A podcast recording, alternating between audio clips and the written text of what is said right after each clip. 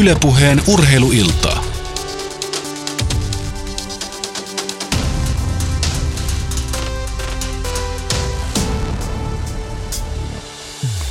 Ja näin pamahti Yle Puheen lentopalloilta käyntiin kuin S-syöttö parkettiin. Minä olen Jussi Putkonen, pilotin paikalla aina kello 20 asti. Eräs tämän lentopallokauden kohokohdista alkaa Suomen osalta keskiviikkona, kun MM-karsintaturnaus starttaa Tsekin Karlovin varussa. Suomi pelaa paikasta Italiassa ja Bulgariassa pelattavaan vuoden 2018 MM-kisoihin. Samassa lohkossa Suomen kanssa palloa iskevät isäntämaa Tsekki, Espanja, Ruotsi, Kypros ja Pohjois-Irlanti. Tänään lentopalloillassa kuulemme valmentaja Tuomas Sammelvuon, yleispelaajien Antti Siltalan ja Niklas Seppäsen, passareiden Eemi Tervaportin ja Mikko Eskon, keskitorjuja Tommi Siirilän ja libero Lauri Kermisen mietteitä tulevasta karsintaturnauksesta. Tänään otetaan myös piikkisuora yhteys turnauspaikalle tsekkeihin Karlo Varoon, missä toimittajamme Mikko Hannula antaa meille viime hetken raporttia kisapaikalta. Ääneen pääsevät myös Pielaveden Sammon tuleva päävalmentaja Timo Tolvanen, Lentopalloliiton toimitusjohtaja Keijo Säilynoja ja faniyhdistys FinFan tiimin puheenjohtaja Sami Mattila. Yle totta kai seuraa karsintaturnausta monella rintamalla ja Yle Urheilun tuottaja Sammy Väisänen tulee kertomaan, kuinka Yle on kisahumussa mukana. Ja lähetykseen voi myös osallistua sinä arvon kuuntelija Shoutboxin tai Twitterin kautta. Shoutboxin osoite on yle.fi kautta puhe ja sieltä sitten Shoutboxiin ja hyvän maun rajoissa kirjoittelemaan viestejä, kysymyksiä, kommentteja. Ja Twitterissä mä seuraan hashtageja urheiluilta ja lentopalloilta. Tästä lähdetään laskettelemaan kello 20 kohti. Tervetuloa mukaan. Ylepuheen urheiluiltaa. Päävalmentaja Tuomas Sammelvuola on riittänyt kiirettä Venäjän sarjakauden perään. MM-karsinnan kynnyksellä huolta on tuonut hakkuri Urpo Sivulan terveystilanne. Näin Sammelvuo eilen Petri Sjöblumin haastattelussa. Päävalmentaja Tuomas Sammelvuo ensimmäisenä heti kiinnostaa, mikä on Urpo Sivulan tilanne. Pientä tälliä siellä reidessä on ollut pelaamassa Saksassa, mutta pääseekö hän pelaamaan karsinoissa? No katsotaan, että vielä ei ihan tiedä tarkkaan, tarkkaa, että mitä me Urpon kanssa tehdään. Että, että tilanne on parempi, ollut erittäin hyvissä hoidoissa tuolla Tampereella ja, ja tota, myöskin meidän, meidän tuo hoitotiimin ohella men, mennyt eteenpäin. Ja, ja tota, pieni arvotus on vielä, että meidän pitää katsoa tässä nämä päivät, että, että mikä on tilanne. Vielä ei pystytä tarkkaan sanomaan. Jos asiat lyödään lukkoon tiistaina, niin äh, millä tavalla seuraat sitä? Kuinka, kuinka lähellä tai kuinka, minkälainen tilanne se kaiken kaikkiaan on? Ropponen sivulla.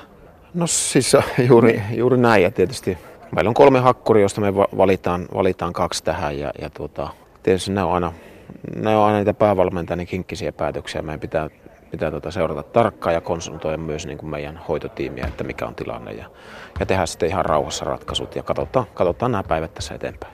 Mutta sivulla lähtee reissuun mukaan? No katsotaan, katsotaan että me tosiaan mä enemmän tietoa mitä joukkueilla, niin ei, ei pystytä tietysti vielä sanomaan. Että meidän pitää niin kuin tänä, tämän päivän reeni katsotaan ja, ja mietitään tuossa porukan kanssa asiaa ja tuota, ratkotaan hommat sitten. No, mutta kuitenkin kauden tärkein turnaus alkamassa varmasti maajoukkoille, niin kuinka paljon se päävalmentaja kismittää tämmöinen tilanne? No ei se siis, ei kismitä ollenkaan itse. Nämä on niin kuin ratkaisuja, joita me aina joudutaan tekemään ja, ja tota, näitä tulee ja niiden kanssa, niiden kanssa on elettävä. Ja, ja tuota, sitten myöskin kauan tärkein turnaus, mm, sitä me, me ei sitäkään kannata liikaa korostaa, koska meillä on kaikki isoja miehiä, järkeviä pelaajia ja muita ja, ja jokainen tietää tilanteen ja, ja, ja tuota, semmoinen turha niin kuin hirveän tärkeän paikan korostaminen, niin, niin me ei sitä tarvita. Että ihan, ihan valmistaudutaan normaalisti ja, ja tuota, tehdään ratkaisut aina niin kuin ennenkin. No, mutta media saa palkan siitä. Totta kai se on ja, ja totta kai että niin kuin meille iso mahdollisuus ja, ja toinen mahdollinen M-paikka, niin totta kai se niin motivoi jokaista ja, ja, ja pelit on tärkeitä, mutta, mutta kyllä kaikki sen tietää. Se myös, mikä motivoi pelaajia on se, että kuka saa olla kapteenina näin hienossa joukkueessa, niin kuka nyt sitten on? Eemi Tervaportti jatkaa meillä viime vuoden tapaan kapteenina, että se on tietysti ihan selkeä, selkeä juttu ja selkeä valinta, että Eemin, Eemin kanssa se aloitettu taival viime vuonna, niin viedään sitä eteenpäin ja, ja ei, ei se ole ollenkaan pois siltä, että meillä on joukkueessa muitakin johtajia ja, ja tuota, ihan niin kuin se oli selkeä valinta jo alusta lähtien. Ja itsekin olet saanut upeita mahdollisuuksia maajoukkojen rinnalla seurajoukkuessa. Ja palataan sen verran vuosi taaksepäin, kun julkistettiin suurin piirtein sen jatkosopimuksesi. Silloin otettiin jo se Tokio-projekti esille siinä. Niin kuinka tärkeää tämä MM-kisoihin pääsy on nimenomaan tämän kokonaisuuden kannalta? Se on ihan hyvä kysymys. Saattaa muuten ollakin aika tärkeää. Ei kuvastaa meidän ajattelua, että me eletään täysillä hetkessä ja, ja tuota, pyritään olemaan koko ajan niin hyviä kuin ollaan. Ja, ja niin kuin harjoittelussakin, jos me ja kaikessa tekemisessä, jos meillä maali on jossain tuolla neljän vuoden päästä ja mietitään, että sitten siellä, niin, niin mä en usko semmoiseen. Ja, ja tota, että se meidän kulttuuriarki on mahdollisimman laadukasta, niin hyvin organisoitu kuin voi olla, niin mä uskon, että silloin ne isot tavoitteetkin voi toteutua. Ja nyt kun sanottu, niin kyllähän tällä taitaa sinne olla merkitystä. Että se on ihan, ihan tota mielenkiintoista, mutta ei me ole oikeastaan asia mietitty ollenkaan. Näin siis päävalmentaja Tuomas Sammel Vuon, jonka eilen tapasi Petri Sjöblom. Urpo Sivulan osallistuminen turnaukseen on yhä auki.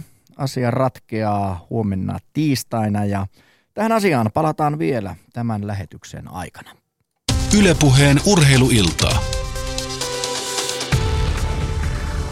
Maajoukkueen kokeneimpiin pelaajiin kuuluu yleispelaaja Antti Siltala – joka pelasi sarjakauden Turkissa.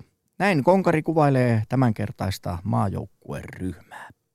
No hyvä ryhmä. Meillä no, on se suuri osa samoja kavereita kuin EM-karsinnassa oli viime, viime vuonna. Ja, et, et hyvä, hyvä porukka. Muutama vanhempi Jermu tullut siihen ja, ja vanhoja tuttuja vuosien, vuosien ja vuosien takaa, että niiden kanssa on pelattu pitkään. Niin, niin, niin hyvä, hyvä tasapainoinen ryhmä.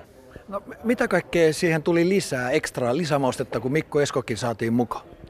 No vanhat jutut tulee takaisin. ne, vanhat tyhmät jutut vai? Vanhat tyhmät jutut, ne kerrotaan joka, joka päivä, että varmaan alkaa dementtiä ja vain painaa sitä.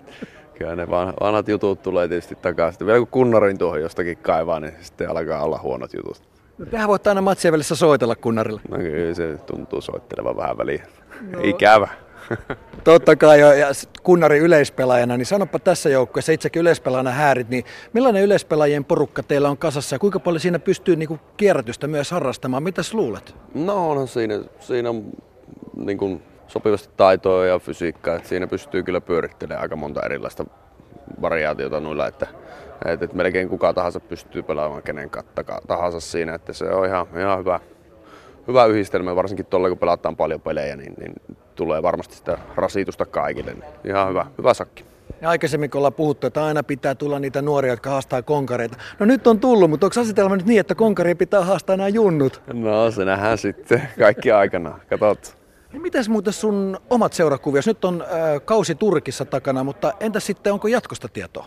No en ole vielä, en ole vielä, ei mitään käsitystä. Katsotaan, katsotaan aikana. Hoidetaan nämä hahmot ensin ja sitten ruvetaan miettimään niitä. Jotenkin tuntuu siltä, että et hirveästi ressiä ota asiasta. Ei enää pysty ottaa ressiä. No sano vielä sen verran, että päävalmentaja Sammelvo oli erittäin itsevarma tästä joukkueesta, että läpi mennään, että heilahtaa. Sen näkee kaikista tällaista, vaikka ei hän sitä suoraan sanokkaan. Mutta kuitenkin nyt MM-karsinat jälleen kerran, niin mitä sulle, mihin kaikkeen tämä joukkue pystyy? No kyllä, me tuosta varmaan ennakkosuuskin ollaan ihan selvästi, että sitä, se vaan pitää oikealle suunnata energiat siitä, että ei, ei oteta vääränlaisia paineita siitä peli kerrallaan, pallo kerrallaan. Ja, ja kyllä mä uskon, että me suoraan tuosta mennään jatkoon. Ei tarvitse jatkoja pelata enää. No, eikö se olisi kiva, että ne tyhmät jutut jatkuisi vaan? No, ne tuntuu soittelevan joka tapauksen. Hoidetaan ne sitten peliin ulkopuolella. Kiitos oikein paljon. Kiitoksia. Ylepuheen urheiluiltaa. Edellisen kerran M-paikasta pelattiin vuoden 2014 alussa Popradissa Slovakiassa. Onnistunut retki huipentui päätöspeliin isäntiä vastaan ja tavallaan jo sen ottelun kolmanteen erään.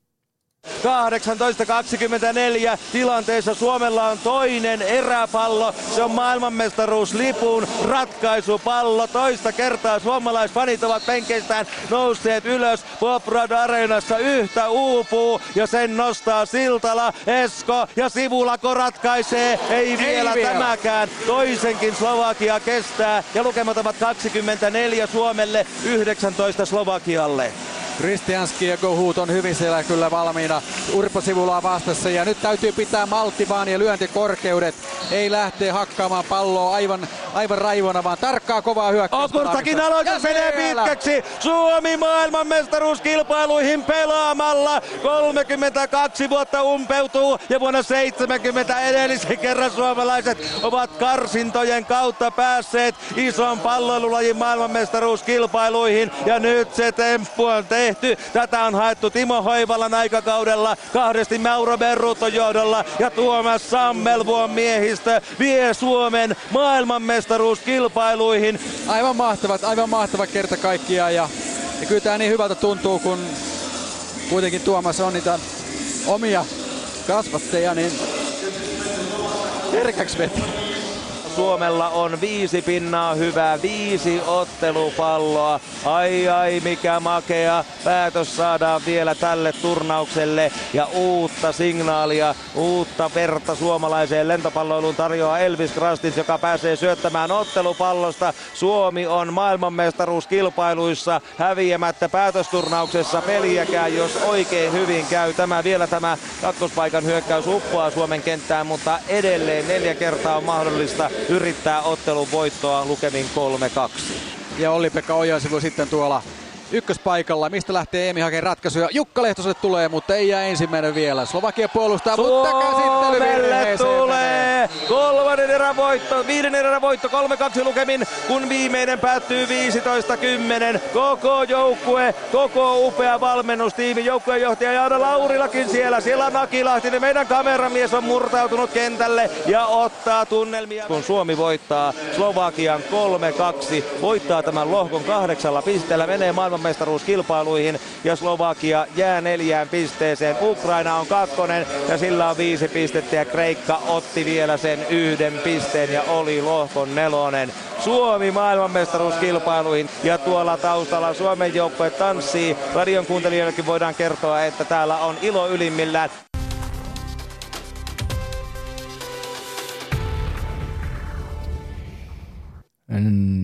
Näin siis. Selosteena oli Mikko Hannula. Passari Eemi Tervaportti nousi viime kesänä maajoukkueen kapteeniksi. Nyt kevät on tuonut hänelle uutta maajoukkueen passarikuvioon sekä myös omaan tilanteeseen seurajoukkue puolella. Petri Sjöblom haastattelee. Passari Eemi Tervaportti, ilmiselvästi seuraava isompi askel urallasi. Ää, Pelit alkavat sitten syksyllä taas Puolan pääsarjassa. Kuinka paljon odotat niitä ja millainen askel se mielestäsi on urallasi? No siinä on kyllä vielä niin pitkä aika, että, että ei sitä kerännyt kauheasti miettiä, miettiin, että heti sen jälkeen kun sai allekirjoituksen sopimuspaperiin, niin sitten ruvettiin miettimään jo maajoukkue kesää. Ja tää on niin pitkä kesä vielä, että, että sitten kerkiää miettiä sitä Puolaa jälkeenkin päin. No jos sä palaat vähän ajassa taaksepäin siihen, kun silloin kun sä vielä funtsasit tätä, niin kuinka paljon siinä oli vaihtoehtoja ja miksi juuri Puola? No kyllä siinä muutama vaihtoehto, vaihtoehto oli, että, että toi, tietenkin Puola, Puola seura osoitti isoa kiinnostusta siihen, että haluaa mut sinne, haluaa mut sinne ja rakentavat, rakentavat semmoista porukkaa, että haluaisivat olla toi top 8 ensi kaudella, mutta, mutta toi, ei se sitten loppupeleissä mikään kauhean vaikea päätös ollut. Rooli, ykköspassarin rooli vai? Mä en tiedä, mä en ole ikinä, ikinä vielä sopimuspaperissa lukenut ykköspassarin rooli, että kyllä se pelkästään passari on siellä lukenut. Että tietenkin jo kolme ulkomaalaista saa olla, niin kyllä varmaan toivottavasti se rooli on aika iso. No nyt sitten kuitenkin MM-karsinat, äh, muistaakseni toiset urallasi MM-karsinosta kun puhutaan, niin mitä sanot tällä kertaa? Joukkossa paljon tuttuja, mutta myös uusia jätkiä, nuoria pääsy, pääsevät vielä näyttämään kykynsä, niin millainen ryhmä on? No tosi hyvä ryhmä, että viime, viime kesänähän sitä ajettiin nuoria poikia sisään tähän joukkueeseen meni tosi hienosti ja nyt sitten pari vanhaa konkaria tuli mukaan tähän ja täydentää tätä meidän porukkaa. Ja joukkueen henki on kyllä hyvä ja puhalletaan yhteen hu, hy, hy, hy, hy, hiileen ja Huilee. hyyle. Ja toi, ei, Ihan hyvä meininki on kyllä. En mä tiedä, tosta kun Siltala sanoi, että nyt kun tuli tuo Eskokin mukaan passaristoon, niin tyhmät jutut tuu vaan lisääntynyt. Ja se on kyllä totta, että multa ei kauheasti hyviä juttuja tullut vielä. No, mutta äh, kuinka, ää, tai minkälainen tilanne se mielestäsi on, koska MM-kisossa viimeksi olitte mukana yhdessä, niin kuinka nastaa se on, että Esko palas? Mun mielestä tosi hieno juttu, että Eskon tasoinen pelaaja niin tarvitaan varmasti tässä joukkueessa ja se pelikokemus ja pelisilö, mikä hänellä on vielä, niin mun mielestä yksi Euroopan, Euroopan parhaista passareista ja toi, ja toi tosi tärkeä osa tätä meidän joukkuetta. No mitä sitten se viisi peliä viidessä päivässä ja vaikka Karlovin Vari on kaunis kylpyläkaupunki, niin ei taida hirveä turistireissu olla. Mutta ne pääpelit siellä viikonloppuna, kuinka se itse näyttää uraka? No jotenkin viisi peliä viiteen päivään, niin se on, se on kova tryki, mutta toisaalta sitten meillä on niin laaja, laaja tämä materiaali, että pystytään vaihtelemaan, vaihtelemaan kyllä. sitten se päätöspeli Tsekkiä vastaan, niin kuinka herkullinen paikka se on. Kotilöissä mylviin, mutta se on aina mukava varmaan hiljentää, mutta sinne se varmaan sitten kulminoituu se koko systeemi. No siinä on neljä peliä sitä ennen, että, että sitä on sitten turha miettiä. Että... Siinähän vaan lämpenee. Totta kai, totta kai. Ja kuuleman mukaan tulee hyvin suomalaisvanejakin sinne, että eiköhän, eiköhän niistäkin jotain mökkälää lähde, että, että saadaan varmasti ihan hyvä peli. Ylepuheen urheiluiltaa.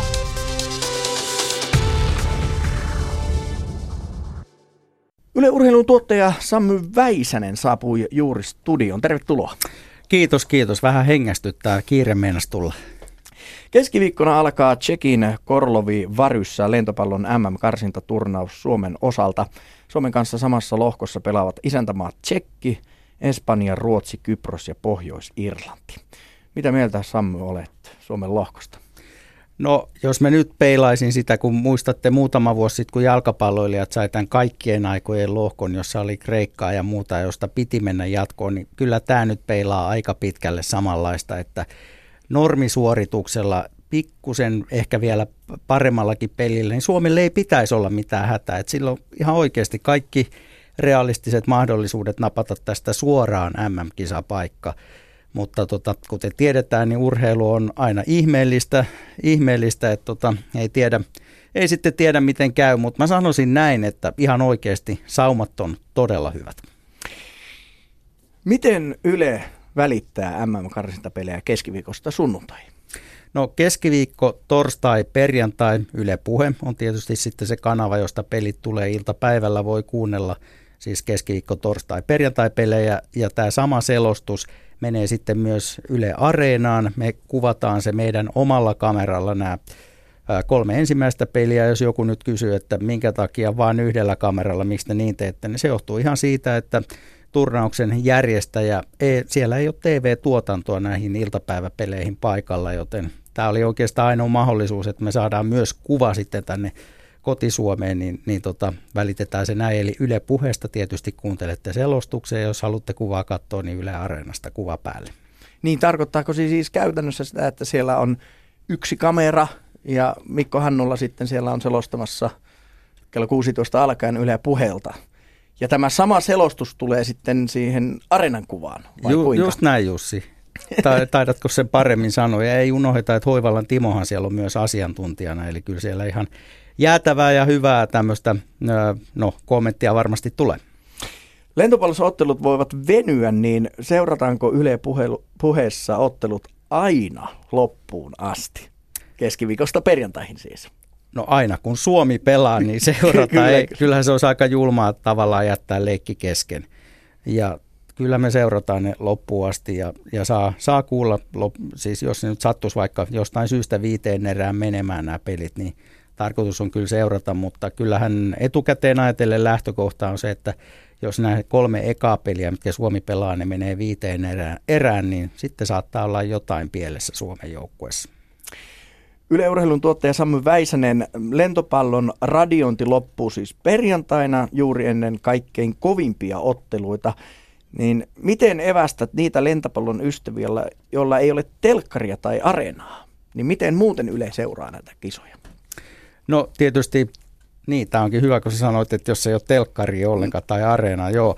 No totta kai me yritetään verkkosivuille myöskin sitten laittaa, laittaa tuosta ajantasasta tietoa sitä mukaan, kun se vaan on mahdollista, niin sitä kautta sitten. Viikonloppuna sitten televisioidaan ottelut Espanjaa vastaan lauantaina ja Tsekkiä vastaan sunnuntaina, niin minkälainen TV-lähetys on tiedossa? Nämä on molemmat suoria lähetyksiä, siis sieltä paikan päältä ja nyt korostetaan, että tässä on ihan oikea TV-tuotanto sitten oikea sillä tavalla, että siis kisajärjestäjä järjestäjän puolesta tulee monikameratuotanto ja grafiikat ja muut tähän mukaan ja Mikko ja Timo Parivaljakko hoitaa tuon selostuksen ja sitten Johanneks Oikarinen on myös siellä paikan päällä ja hoitelee noita haastattelu, haastatteluita lähetykseen. Meillä on varattu ihan runsaasti lähetysaikaa TV-puolella ja se mahdollistaa kyllä tämä lähetysaika, että jos pelit menee viiteen erään, niin, niin tota, pitäisi kyllä ehtiä. Ja ja jos se nyt jostain syystä vielä ylilähetysajan venyy, niin enpä usko, että hankaluuksia tulee olla, olemaan sen, sen suhteen, että me saadaan vähän lisää kanavalta sitten aikaa. Onko tässä mahdollista se, että mitä on joskus myöskin nähty, että areenalla sitten pelkästään jatkuu tämä ottelun seuraaminen, että loppuu televisiosta, mutta jatkuu areenan puolella? Ei tällä kertaa, koska tässä ei ole erikseen nyt areenan lähetyksiä, koska tämä on suora TV-lähetys. Kyllä, kyllä. Okei. Okay. Suomen lentopallon maajoukkue, kirahvit, jos näin voi sanoa, lähtee kovin odotuksin tähän karsintaturnaukseen, niin miten vähän tarkemmin sä arvioit tämän joukkueen menestysmahdollisuuksia? Mikä, kuka on päävastus? Päävastus on oikeastaan lauantai- ja sunnuntai vastukset, eli Tsekki ja Espanja. Ja kyllähän se kaiken järjen mukaan, tämä on hyvä nyt kun spekuloidaan etukäteen, mutta kaiken järjen mukaan sunnuntaina siinä ottelussa Tsekkiä vastaan ratkaistaan se lohkovoitto. Ja tavallaan se on aika namupala, että se on just se viimeinen peli, mikä siellä pelataan ja, ja tota, ei muuta kuin peukut pystyy siinä vaiheessa. Mä ainakin luotan ja toivon, että siinä ei ole mitään sellaista vaihtoehtoa edes, että siinä pelissä Suomella ei olisi enää mitään saumaa. Niin ja monesti tämä pisteiden laskeminen ja jossittelu ja erilaisten vaihtoehtojen tekeminen, sehän, se on, jotkut sitä tykkää ja jotkut eivät. Mutta se kuuluu tähän hommaan. Se tykkää tai ei, mutta se kuuluu tähän hommaan niin kuin vähän muihinkin lajeihin, että ottakaa tai jättäkää. Nyt siis hemmotellaan karsintaturnauksissa lentopallon ystäviä, mutta entäs kesällä? Mestaruusliiga on kesätauolla, niin mitä muuta lentopallosta on kesällä tarjolla? No sitten on kesäkuussa maailmanliigaa kolmena peräkkäisenä viikonloppuna ja tämä keskimmäinen on sitten muuten kotiturnaus, joka pelataan tuossa Helsingissä vieressä tässä areenassa ja ja tota, nämä kolme viikon loppua tulee tietysti lentopalloa ja Suomen otteita. Ja sitten tuossa elokuun loppupuolella on sitten EM-kisat. Ja siellähän ne, on, ne pelataan tuolla Puolassa ja nämä EM-kisat välitetään sitten tv verkossa ja, ja radiossa sitten tietysti kaikelle kansalle. Ja nyt kun kisat on Puolassa ja Suomen alkulohkojen pelipaikka on Dansk, niin sinne odotetaan aika paljon itse asiassa suomalaisia – kannustamaan Suomen joukkuetta ja saadaan varmaan aikamoinen hulabalo sinnekin sitten aikaan. Mites muuten rantalentopallo, onko sitä yhtään suunnittelussa näyttää tai seurata? No se on perinteisesti ollut tämmöinen olympiavuosien laji, mitä on sitten näytetty, mutta tällä hetkellä suunnitelmissa ei ole ja nyt mä tiedän, että lentopalloväen silmissä säkenöi tällä hetkellä, kun sä sanoit rantalentopallo, mutta kyllä he haluavat, että puhutaan. Kyllä, kyllä. Kiitoksia Yle Urheilun tuottaja Sammi Väisä. Heipä kestä. Ylepuheen urheiluiltaa. Keskipelaaja Tommi Siirilän ensimmäiseen kauteen ulkomailla sisältyi monenlaista. Talvea Ranskassa häiritsi kantapään vamma. Muutoksia on tulossa jatkossakin. Petri Sjöblom jututti Siirilää eilen lähtötunnelmissa. Tommi Siirilä, talvella vielä oli ongelmia kantapään kanssa, mutta sitten operointia sen jälkeen uutta kuntoutusta, mutta mikä tilanne tällä hetkellä, kuinka hyvin jalan kanssa pystytte vetämään? No kyllä pystyy, pystyy ihan kunnolla. Totta kai jonkun verran on, on kipuja jonain päivinä, mutta ei, ei ole häirinyt mitenkään reenaamista eikä pelaamista. Kuitenkin ensimmäinen kausi Ranskassa ja sitten jalan takia joudut katsomaan tärkeitä peliä myös sivusta, niin kuinka paljon se söi miestä siellä, taisi olla kapin finaalia ja muuta, niin millaista, millaista aikaa se oli? No totta kai se oli raskasta ja sitten, sitten vielä siellä, että siellä, siellä seura toi sitten vähän vielä lisää siihen ja, ja näin, mutta ei se on pääasia, että se on nyt kunnossa. No siis seura toi siihen lisää. Mitä sä sillä tarkoitat, kun hirveä virnistys päällä naamalla on nauraa lähtee, niin avaa nyt vähän. No kyllä siitä sai vähän vääntää seuran kanssa, että se varmasti Suomessa olisi homma toiminut paremmin, mutta se on tosiaan se on nyt takanapäin ja jalka on kunnossa. No nyt kuitenkin se ensimmäinen kausi takana ranskalaisseurassa. Niin miten sitten jatkon kannalta, miten sä itse näet seuraavan kauden? Missä mennään?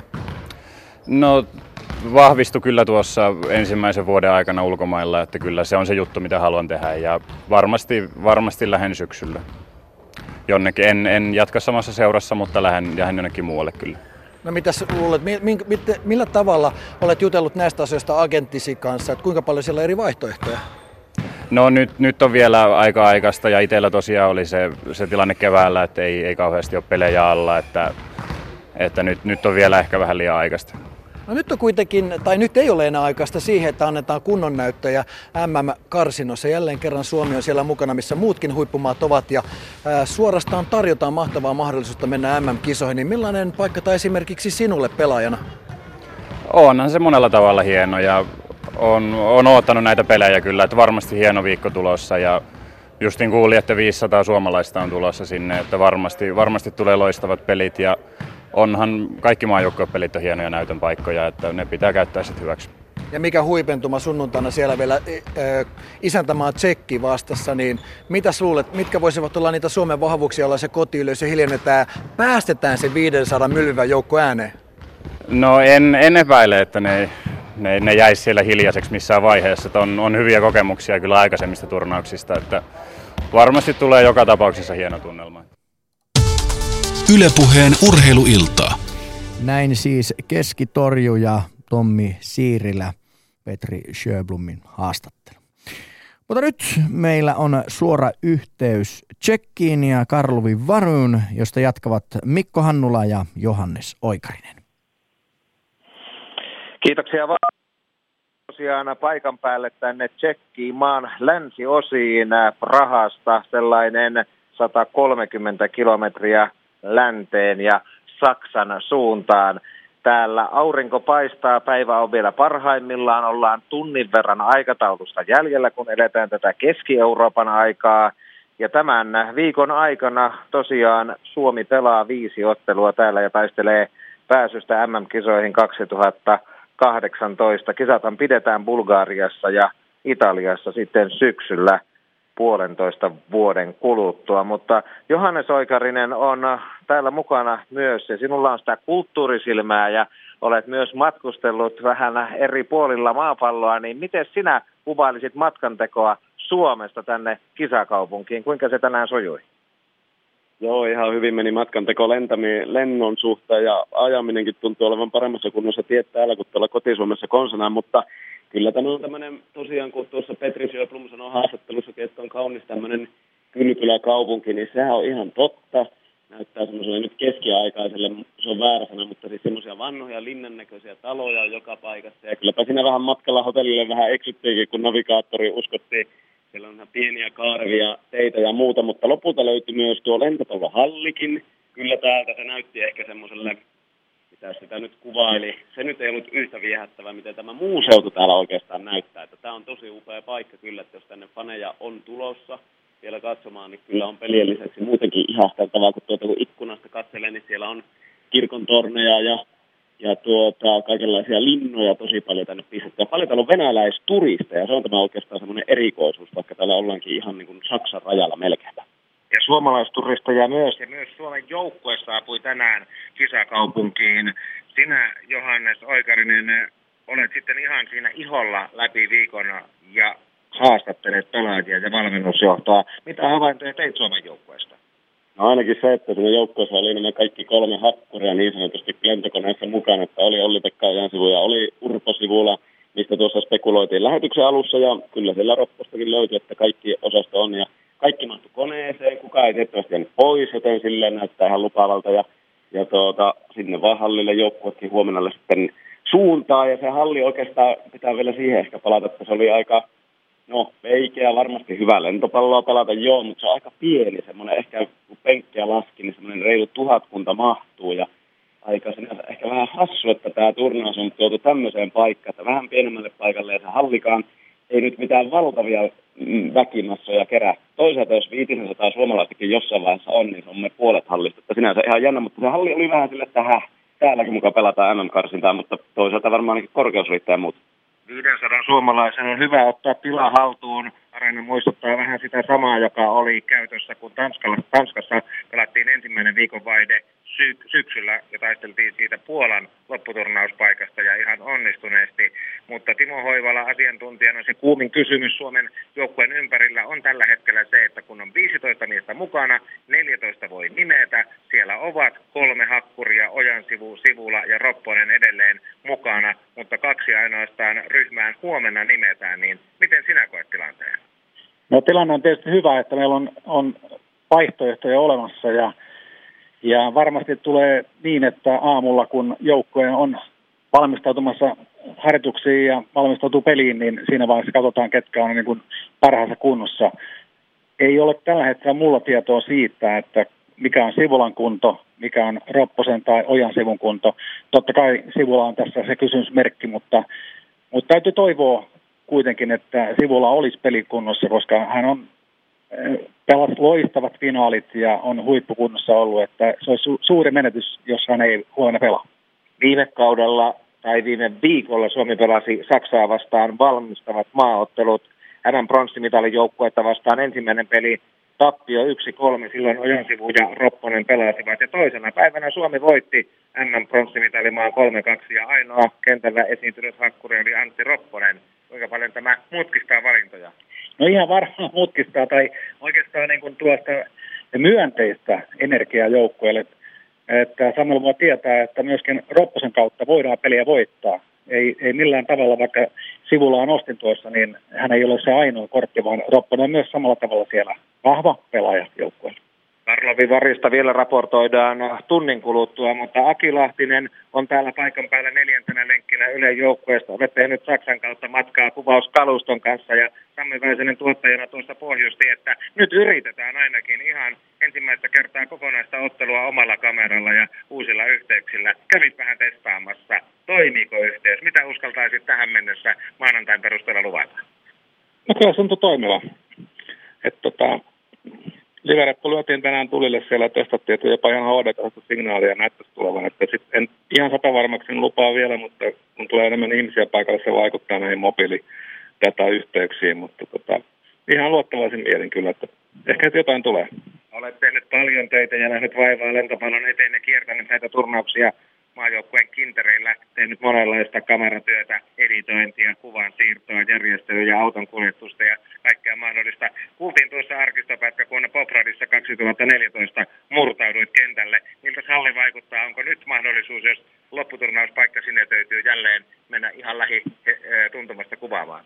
Kyllä täytyy perinteitä kunnioittaa, jos MM-kisapaikka tulee, niin murtaudutaan sinne sitten sanoo Aki Lahtinen, Timo Hoivalan ja Johannes Oikarisen kanssa. Jatkamme vielä Karlovi Varista täältä toiseenkin otteeseen noin tunnin kuluttua, mutta nyt siirretään takaisin jälleen Jussille sinne Pasilan studioon. Ylepuheen urheiluiltaa. Ja kiitoksia Mikko Hannulalle ja Johannes Oikariselle sinne tsekkeihin. Paluun Suomen paitaan tekee jälleen 38-vuotias tuore Suomen mestari, passari Mikko Esko. Mikko kertoo Liekin maajoukkue tehtäviä kohtaan syttyneen uudelleen. Juhani Kukkasela tapasi Eskon kuortaneen harjoitusleirillä. Mikko Esko, miltä paluu maajoukkueeseen on maistunut? No hyvältä on maistunut, että on ollut kyllä, on ollut kyllä mukavaa tulla takaisin ja tota, taas, taas tota päästä tähän maajoukkueen rytmiin. Että tämä on, ihan, tämä on kuitenkin aika lailla erilaista, mitä, mitä tuossa kauden aikaan, kun harjoitellaan seurajoukkueen mukana. Että täällä, täällä kyllä pystyy ihan aivan täysin niin keskittyyn tähän, tähän harjoitteluun. Ja porukka on vähän vaihtunut, on tullut paljon uusia pelaajia ja tota, sillä homma on vähän, vähän erilaista, mitä se oli silloin kaksi ja puoli vuotta sitten, kun viimeksi oli maajoukkueen mukana. No mitkä asiat ratkaisi, että uudelleen Mikko Esko nähdään sinimalkoisissa väreissä? No se varmaan oli, oli tuossa kypsy, kypsy viime kauden aikana sellainen, sellainen että jostain, jostain sitä uutta virtaa on tullut taas, taas lisää ja tota, hyvä, hyvä kunto ja näin ja, ja pelit mennyt hyvin ja, ja alkoi alko tekemään mieli vaan takaisin. Oletko käytettävissä myös MM-karsintojen lisäksi myös maailmanliikanottelussa? Maailmanliikanotteluihin en, en pysty osallistumaan, että on, on niin kuin, vähän niin kuin näitä perhesyitä eikä, ole, eikä oikein mahdollista, mutta, tota, mutta tämän, tämän projektin on tässä näin ja sitten jatkoa katsotaan sitten sen jälkeen. No nyt keväällä SM-kultaa 18 vuoden tauon jälkeen kotiseurasi Valepan riveissä. Kuinka sydän sykähdyttävä hetki se oli? No olihan se ihan ainutlaatuinen hetki ja tosi niin kuin upeita voittaa Valepalle mestaruus. Kuitenkin mä oon Valepassa aloittanut oman, oman lentopallourani ja kotikaupungille voittaa mestaruus, niin se on sellainen pitkäaikainen haave ollut. No sinulla on kova kokemus aina 2000-luvun alusta lähtien kansainväliseltä huippukentiltä ja erityisesti kovista seuroista. Mitä asioita sieltä erityisesti sait vietyä ja tuotua ja iskostettua mestari Valepan joukkueen peliin?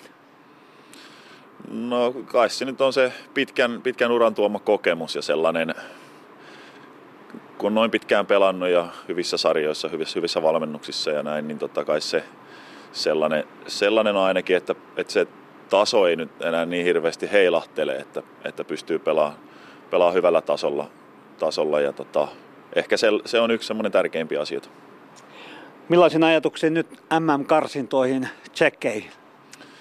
No semmoisilla ajatuksilla, että tässä on taas niin kuin ihan loistava tilaisuus päästä, päästä nyt heti toisen kerran putkeen MM-kisoihin, että, että ryhmä, on, ryhmä on tosi hyvä, tässä on hyvä, hyvä henki meillä ja, ja kaikilla on halu päästä kisoihin ja lohko on sellainen, että ei missään nimessä helppoja, vaatii ison työn, mutta ei ole todellakaan mahdottomuus päästä kisoihin, että, että kyllä mä näkisin, että meillä on isot mahdollisuudet mennä siitä, mennä siitä MM-kisoihin. Niin, Suomen ja Tsekin lisäksi lohkossa ovat äh, Kypros, Ruotsi, Pohjois-Irlanti ja Espanja. Kuka näistä kenties se kaikista pahin vastustaja? No, kyllä mä veikkaan, että se on se Espanja ja, ja sitten tämä Tsekit, että, että si, siinä, siinä ne on ne kovimmat, mutta, mutta sitten kuitenkin kaikki, kaikkia vastaan pitää pelata ja, ja näitä ns. heikompiakin vastaan pitää, pitää pelata kuitenkin hyvin, että ei, ei saa sortua mihinkään ylimielisyyteen, että kaikkia vastaan pitää lähteä kovaa pelaamaan, mutta, tota, mutta nämä ne on ne Espanja, Tsekki mutta se on ihan hyvä, että se, ne ei kuitenkaan ole on niin kuin huomattavasti, tai ei ollenkaan oikeastaan parempia kuin me, että se on, ne on sellaisia hyvinkin meidän tasoisia joukkoita ja meillä on, meillä on hyvät mahdollisuudet. Niin, nyt maajoukkoissa sopivasti sekä nuoruutta että kokemusta, keltä erityisesti nuoremman kaartin edustajilta odotat läpimurtoa maajoukkueeseen tällä kaudella? No siinä porukka on paljon vaihtunut ja nyt siinä on, siinä on niin montakin sellaista nuorta pelaajaa, mitkä on siinä nyt viime vuonna pääsi, pääsi ensimmäistä kertaa pelaamaan maailmanliikaa ja, ja, ja ensimmäistä kertaa EM-karsintoja vastuullisissa rooleissa, että, että, että varmasti se viime, viime, kauden, viime kauden ne tiukat pelit, niin auttaa näihin MM-karsintoihin, että, että nämä nuoremmatkin pelaajat, mitkä nyt on vasta noussut maajoukkueeseen, maajoukkueeseen niin on varmasti paljon vahvempia jo sitten taas näissä peleissä. No tällä hetkellä maajoukkoissa kaksi hakkuria, Olli-Pekka Ojan sivu ja Urpo sivulla. Kumpi hakkureista parhaiten sopii sinun peliajatukseesi?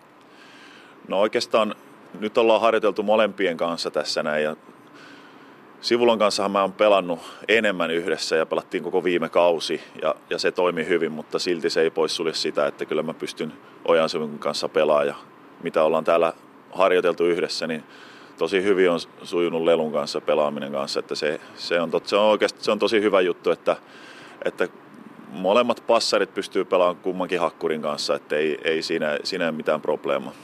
Niin, mitä ne tilanteet mahdollisesti pelin aikana on, vaikka passarin peli olisi korkeatasoista ja hyvin menisi, niin mitkä ovat ne erityisesti ne tilanteet, että passari kuitenkin vaihdetaan? No varmaan, varmaan sellainen tilanne, että jos, jos se peli vaan ei kulje ja, ja kyllä se on yleensä passarikin siihen osittain syypää. että sitten sit haetaan vähän jotain rytmimuutosta ja vastustaja ei ole ehkä skautanut toista passaria niin hyvin. Ja yleensä yleensä passarit on aina vähän erilaisia, pelaa erilaisella tyylillä, niin se tuo semmoista rytmin muutosta siihen peliin ja, ja vaikeuttaa sillä vastustajan pelaamista, että nekin joutuu sitten taas vähän miettimään, että mitenköhän tämä uusi kaveri, mikä tuli kentälle, niin mitenköhän se pyörittää tuota peliä, että se, sillä haetaan sellaista pientä rytmin muutosta. No mitä ajattelet itsellä kova kokemus ja kaikki tuntee Mikko Eskon, miten olet varautunut jo tähän MM-karsintoihin, onko jotakin uutta luvassa?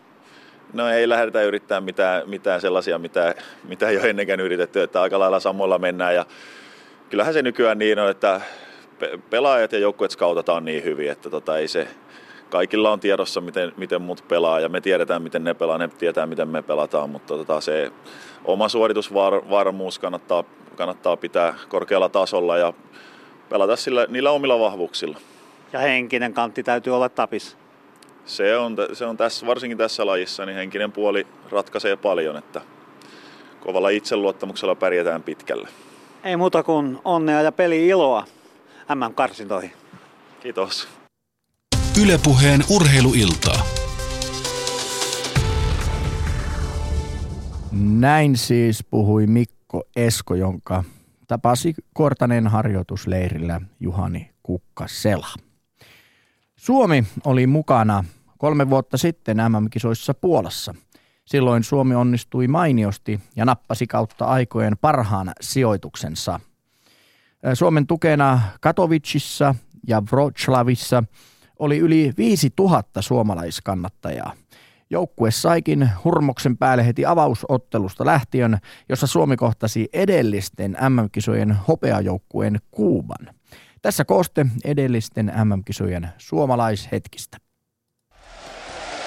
Suomi nousee neljännessä erässä. Hienosti on noussut. Sitä oli viisi, kuusikin pistettä pahimmillaan. 12, 17, 16, 17 tervaportti. Vaikea, ei nouse kunnolla. Cepeda. Vaikea passi Himenes, kolme vastassa. Torjuntapiste Suomelle, tasa 17. Suumov ottaa torjuntapisteen ja Suomi on noussut viiden pisteen takaa tasoihin. Kuupa jälleen aika lisälle. Jo tässä vaiheessa katsojat pomppivat riemusta tuolla katsomossa. Ja suomalaisilla nyt on sitä hurmaa ja uhoa päällä.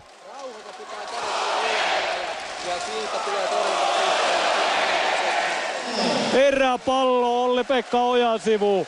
Neljäs erä. Ojasivu ilme on tuikea.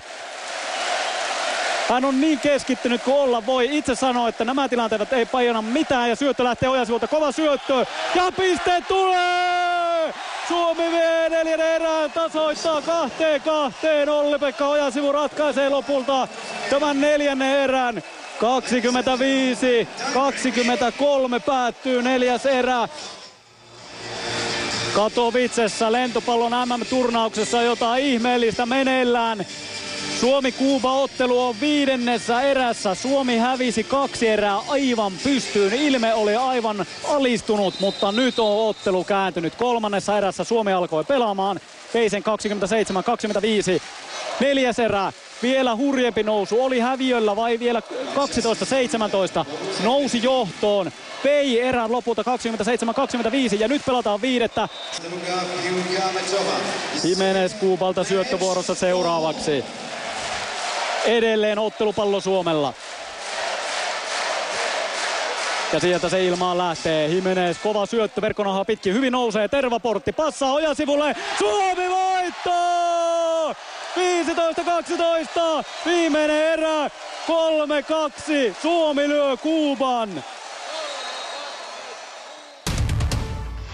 Suomen yleisradio Katowice lentopallon MM-kisat ja Suomi-Brasilia.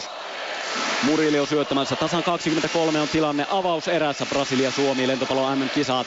Kerminen hyvin nousee tervaportille. Ojan sivu yhtä vastaan. Ja Ojan sivu tykittää. Eräpallo. Ojasivu on aivan liekeissä. Siellä on Wallis. Edellinen oli semmoinen vähän löysempi syöttö, mutta ehkä kenties nyt hän lataa ja haluaa tästä erään sitten keltapaidoille. Sieltä se syöttö lähtee Hyppyle ja Kerminen nostaa, nostaa Tervaportille hyvin. Nyt on Kunnari uusi yhtä vastaan. Hienosti pallo nousee peli ja nyt on Brasilian paikka. Lukarelli jujuttaa. Ojasivu hakee pallo yhä pelissä. Kuka ei lyö. Kunnari pistää pallon torjuntaan ja pallo Suomen kenttään. Brasilia ottaa avauserän 27-25, mutta joka tapauksessa Suomelta erinomaisia esityksiä. Ja ensimmäinen ottelupallo. Nyt on Brasilian paikka tappaa peli. Kolmesta metristä tulee Lukarelli ja siinä se on. Lukarelli piste kolmen metrin takaa. Ottelu päättyy 3-0 ja viimeinen erä 26-24.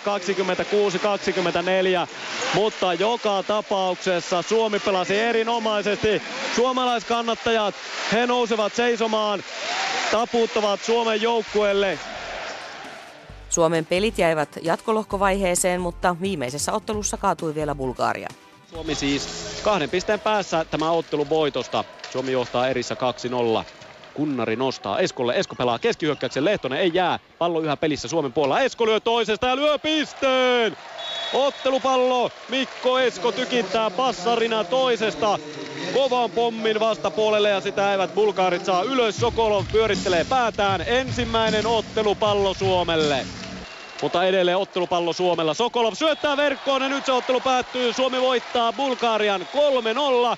MM-turnaus saa Suomelta hienon päätöksen. Suomi on turnauksessa vähintään 11 ja hei, lentopallossa 220 maata mukana ja lajiliitossa ja näissä kisoissa toki 24 ja Suomi vähintään 11 miesten lentopallo MM-kisoissa. Joo, tänne on Antti Siltala ehtinyt sopivasti nyt sitten tänne, tänne selostamon puolelle. No niin, Bulgaria kaatui viimeisessä ottelussa komeasti 3-0. Mitäs kapteeni tuumii tästä tämän päivän esityksestä? No, semmonen osittainen, osittainen kasvojen pesu. Mutta tota, päällimmäisenä on kuitenkin vielä pieni harmitus. Kerro vielä enemmän. No siis on, on tässä turnauksen pelejä, joita mä oon hoitaa valitettavasti, mutta tota, hieno lopetus kuitenkin. Tässä tosiaan jatkosarjassa tuli kolme tappiota, nyt sitten Bulgaariasta voittoja. Se loppusijoitus on vähintään 11 tässä turnauksessa ja kuudenneksi paras eurooppalaismaa. Tai kuitenkin semmoisia positiivisia asioita vielä. No se on positiivista. Kova porukka tosiaan. Tosi kova porukka, että ei, ei siinä, sitä ei voi käy kieltäminen. Pelattiin hieno tasainen peli. Pelattiin sitä lentopalloa, mitä me voidaan pelata ja, ja se oli hieno, hieno päätös tälle turnaukselle. Peräs semmoinen yhteenveto, mitä sinä joukkueen sisällä olevana pelaajana nyt ajattelet tästä no, no, peli, no pelillisesti Venäjä, Venäjä oli niin kova, että sitä ei olisi voittu, vaikka olisi pelattu minkälainen peli. Siitä ei päästä mihinkään. Uh, Kanada, se peli oli käännettävissä, ei käännetty. Pelattiin suht hyvää peliä kuitenkin, ainakin kaksi erää. Kiina, aivan katastrofipeli, ei, ei ikinä saisi meidän tasolle joukkueelle tulla tuommoista. Tämä viimeinen hieno osoitus, että voidaan kuitenkin nousta. Ja on tämä ihan hieno sijoitus hieno sijoitus loppupeleissä kuitenkin niin kuin ensimmäinen M-turnaus, niin, niin harva, harva pystyy tämmöisen sitten, mutta, mutta kuitenkin osittain kaivelee. Haastattelussa MM-turnauksen päätyttyä oli Suomen kapteeni Antti Siltala. Toimittajana oli Johannes Oikarinen. Kaiken kaikkiaan Suomi voitti yhdeksästä MM-ottelustaan neljä ja hävisi viisi ja oli lopputuloksissa yhdeksäs. Maailmanmestaruuden voitti kisa, kisaisäntä Puola. Ylepuheen urheiluiltaa. Liberon hommat painottuvat myös MM-karsinnoissa Lauri Kermiselle. Manu Myllyaho kävi talvella tapaamassa Kermistä hänen seurajoukkue-ympyröissään Siberiassa. Hyvä meno on ollut kaikin puolin. Paljon mukavammin vuosi on ollut tämä vuosi, kun jos vertaa viime vuoteen vuosi on mennyt tosi nopeasti tässä. Ei ole enää paljon jäljellä. Miksi tämä on kivempi kuin viime vuosi?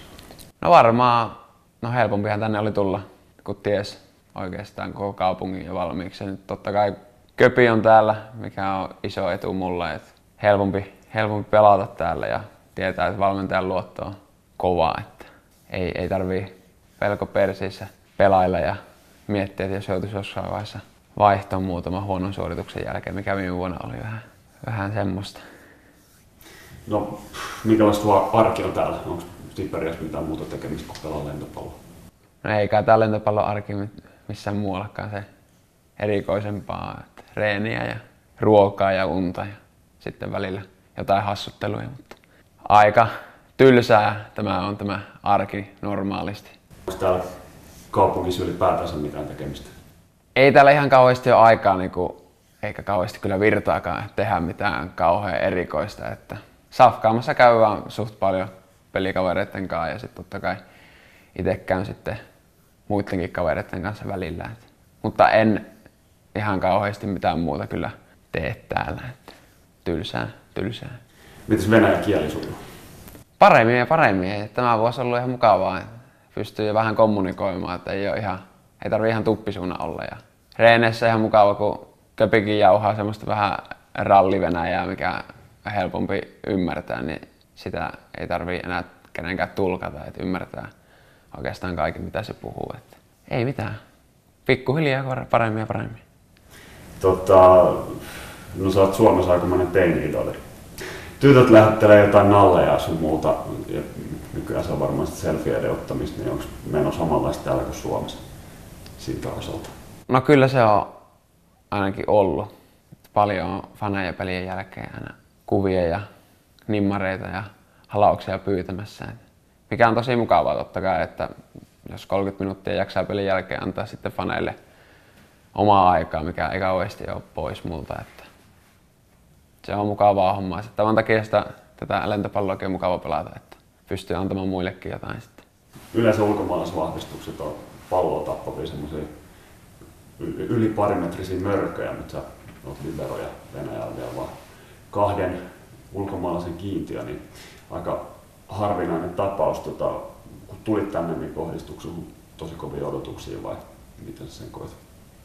No ylipäätään aina kun ulkomaalainen tulee seurajoukkueeseen, niin kohdistuu aina tietenkin paineita ja pitää olla parempi kuin normaali pelaaja, rivi, rivi jamppa, että totta kai, mutta painehan kuuluu tähän lajiin ja ylipäätään urheiluun ja koko elämään, että olisi se vähän tyhmä, jos ei tuntisi mitään paineita tai stressiä, että tämän takia se on mukava tehdä, kun välillä, välillä tulee noita tiukkoja hetkiä, milloin pitää oikeasti olla hyvä, niin se on tota, minkä takia mä, mä, mäkin tykkään tätä tehdä. Että. Mutta en mä nyt sanoisi, että ihan kauheasti niin mitään ekstra paineita on nyt mun harteille laitettu. Että silloin kun mut tänne otettiin, niin seura tiesi, että mitä pystyn tekemään, mitä pystyn antaa. Että jos sillä tasolla pystyy olemaan, niin kaikki pitäisi mennä suht hyvin. Että. Ja mikä on nyt hyvä asia, että seura halusi jatkaa täksi kauaksi ja on mennyt hyvin, että saa nähdä sitten mitä ensi kaudella sitten.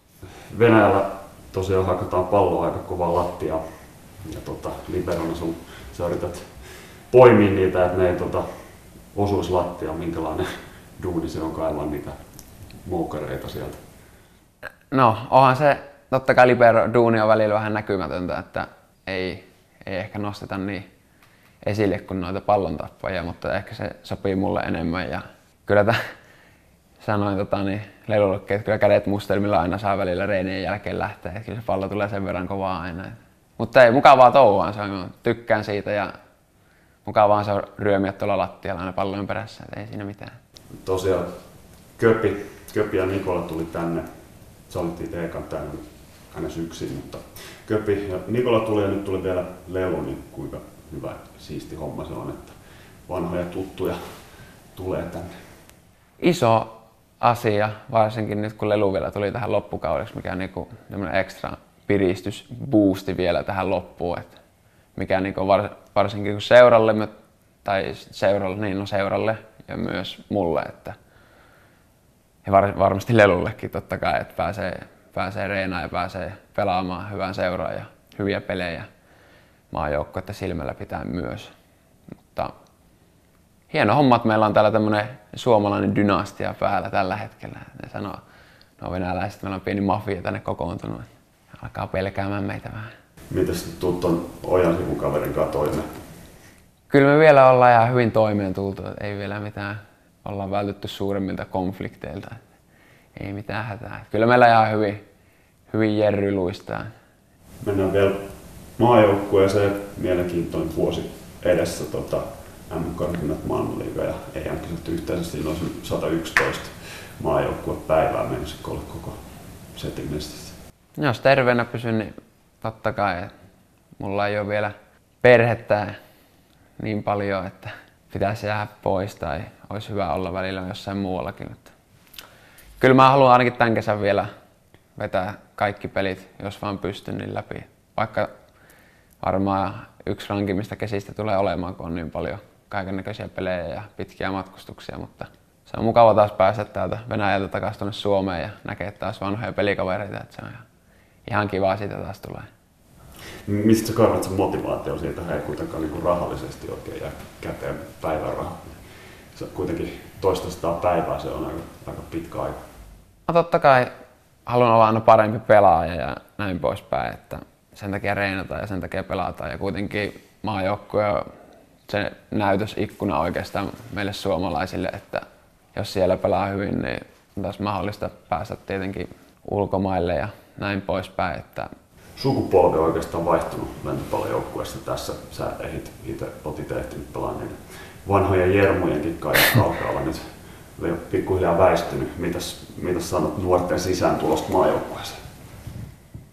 Kyllä mä voisin sanoa, että hyvin meni toi nuorten sisäänajo tuossa viime kesänä.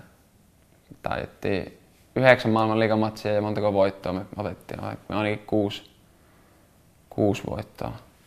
Et se on mun mielestä tosi hyvin sillä rosterilla, mitä, me, mitä meillä oli silloin ja miten hyvin Köpi sai uudet äijät sisään. Ja, niin kuin, tosi tuntui, että niin kuin joka osa-alueella niin klikkas tosi hyvin, että mikä oli hyvä asia.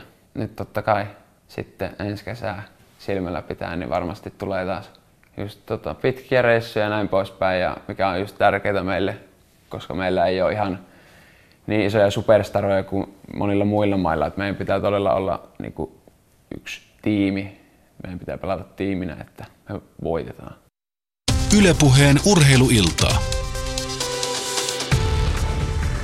Näin siis Lauri Kerminen, jota haastatteli Manu Myllyaho. Kuuntelet Yle Puhetta, urheiluiltaa, lentopalloiltaa. Minä olen Jussi Putkonen ja lähetysaikaa on tuntia, yksi minuutti vielä jäljellä. Ensi keskiviikkona yli huomenna alkaa lentopallon MM-karsintaturnaus Tsekissä. Karlovi varossa ja Yle on tiukasti mukana. Keskiviikkona aloitetaan Yle puheessa ja ensimmäinen ottelu on Kyprosta vastaan, siitä torstaina Pohjois-Irlanti, perjantaina Ruotsi ja sitten television puolella TV2 Suomi, Espanja ja, ja karsintaturnaus huipentuu sunnuntain Suomi-Tsekki otteluun. Lentopallomaajoukkueen kesät ovat hyvin tiiviitä ja niiden merkitys kasvaa vuosi vuodelta. Tähän sesonkiin päävalmentaja Tuomas Sammelvuo hyppää kun liikkuvaan junaan, sillä hän on työskennellyt läpi talven seuravalmentajana Venäjällä. Juhani Kukkasela jututtaa Sammelvuota kesken harjoituspäivän Kuortaneella.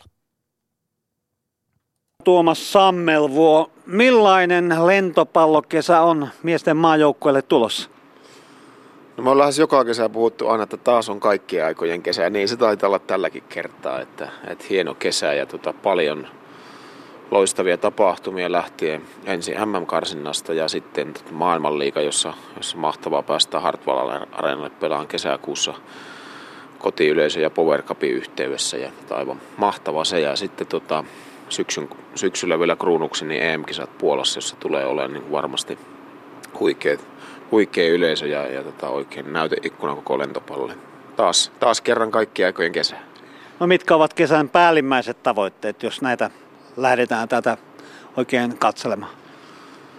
No me on, me on hy- ehkä jo pari vuotta puhuttu siitä, että meidän niin päätavoitteet on, on olla joka päivä niin hyviä kuin me koskaan voi olla ja, ja tota, keskittyä niin, kuin, niin laadukkaaseen arkeen kuin koskaan voi ja, uskotaan, että se johtaa sitten tuloksiin ja, ja tuota, tietysti jos näin varmasti kaikki, kaikki miettii, että mitä me tavoitellaan sijoituksellisesti ja muita, niin, niin totta kai ensimmäisenä kun on MM-karsinta, niin ilman muuta me halutaan siellä niin kuin maksimaalinen tulos ja päästä, päästä tuota, kisoihin tavalla tai toisella, mutta, mutta se pääfokus tälläkään hetkellä niin ei ole siinä yksittäisten pelien voitossa, vaan, vaan valmistautumisessa siinä, että me tullaan turnaukseen – parhaiten valmistautuneena ja, ja kun pelit lähtee käyntiin, meillä on tunne siitä, että me todella ansaitaan tämä. Ja siinä on tällä hetkellä niin kaikki fokus. Ja, ja tuota, sen jälkeen meillä tulee maailmanliiga, jossa varmasti joukkue jonkun verran vaihtuu. Osa kokeneemmista jää, jää tota huilaamaan ja muutama nuorempi tulee siihen. Ja, ja tota, se on taas niin kuin erityyppinen tapahtuma kuin tuo karsinta, jossa mietitään ehkä enemmän niin kuin sen tuloksen kautta. Mutta tota, siinä, siinä sitten pyritään kehittämään peliä, laajentamaan ehkä meidän rosteria ja, ja tota, sitten maailmanliikan jälkeen niin, niin otetaan pieni tuumaustauko, katsotaan mitä on, on tota, karsinnat ja maailmanliiga tuonut tullessaan ja, ja tota, sitten EM-kisat ja se syksyn jakso niin kuin ihan, ihan täysin oma projektinsa sen jälkeen ja, ja tota, sen pitää sitten kruunata tämä hieno kesä. No jos lähdetään ruotimaan nyt tulevia Tsekin MM-karsintoja siellä Suomen ja isäntämaa Tsekin lisäksi mukana Espanja, Ruotsi, Kypros ja Pohjois-Irlanti. Eikö tästä nyt mennä heittämällä MM-kisoihin? No ei varmasti mennä heittämällä, ei todellakaan. Että se, se tota, ei, ei todellakaan niin. Tsekki on erittäin kova joukkue koti, kotikentällä ja muutenkin ja, ja sama Espanja. Ja, ja on, niin kuin viimekin kesänä nähtiin, on joukkue mikä tahansa vastassa, niin erät päättyy yhden tai kahden pinnan erolla hyvin usein. Ja, ja tota, me ei anneta prosentinkaan ajatusta sille, että me voitaisiin aliarvioida yhtään vastusta. Me ei olla niin kova joukkue, että me voitaisiin semmoista tehdä, eikä ikin, ikimaailmassa tulla semmoista tekemään. Ei, ei tällä tasolla, kun puhutaan M-paikosta, niin ei semmoista me ei voi miettiä, että me mennään heittämällä sitä kisoihin. Että, että viittaa mitä aikaisemmin sanoin, että me keskitytään valmistautumaan niin huolellisesti ja hyvin kuin me koskaan voidaan. Ja, ja tuota, sitten niin kuin sitäkin mitataan noissa, noissa karsinnoissa. Ja, ja tuota, tavoite on turnauksessa se, että meidän energiatasot kasvaa turnauksen edetessä ja, ja meillä on laaja rosteri. Me halutaan kuitenkin kuitenkin olla parhaimmillaan sitten siellä niin kuin viimeisissä peleissä ja se, että meidän, meidän kunto, meidän pelin taso nousee turnauksen edessä. Että se, on, se on myös iso tavoite.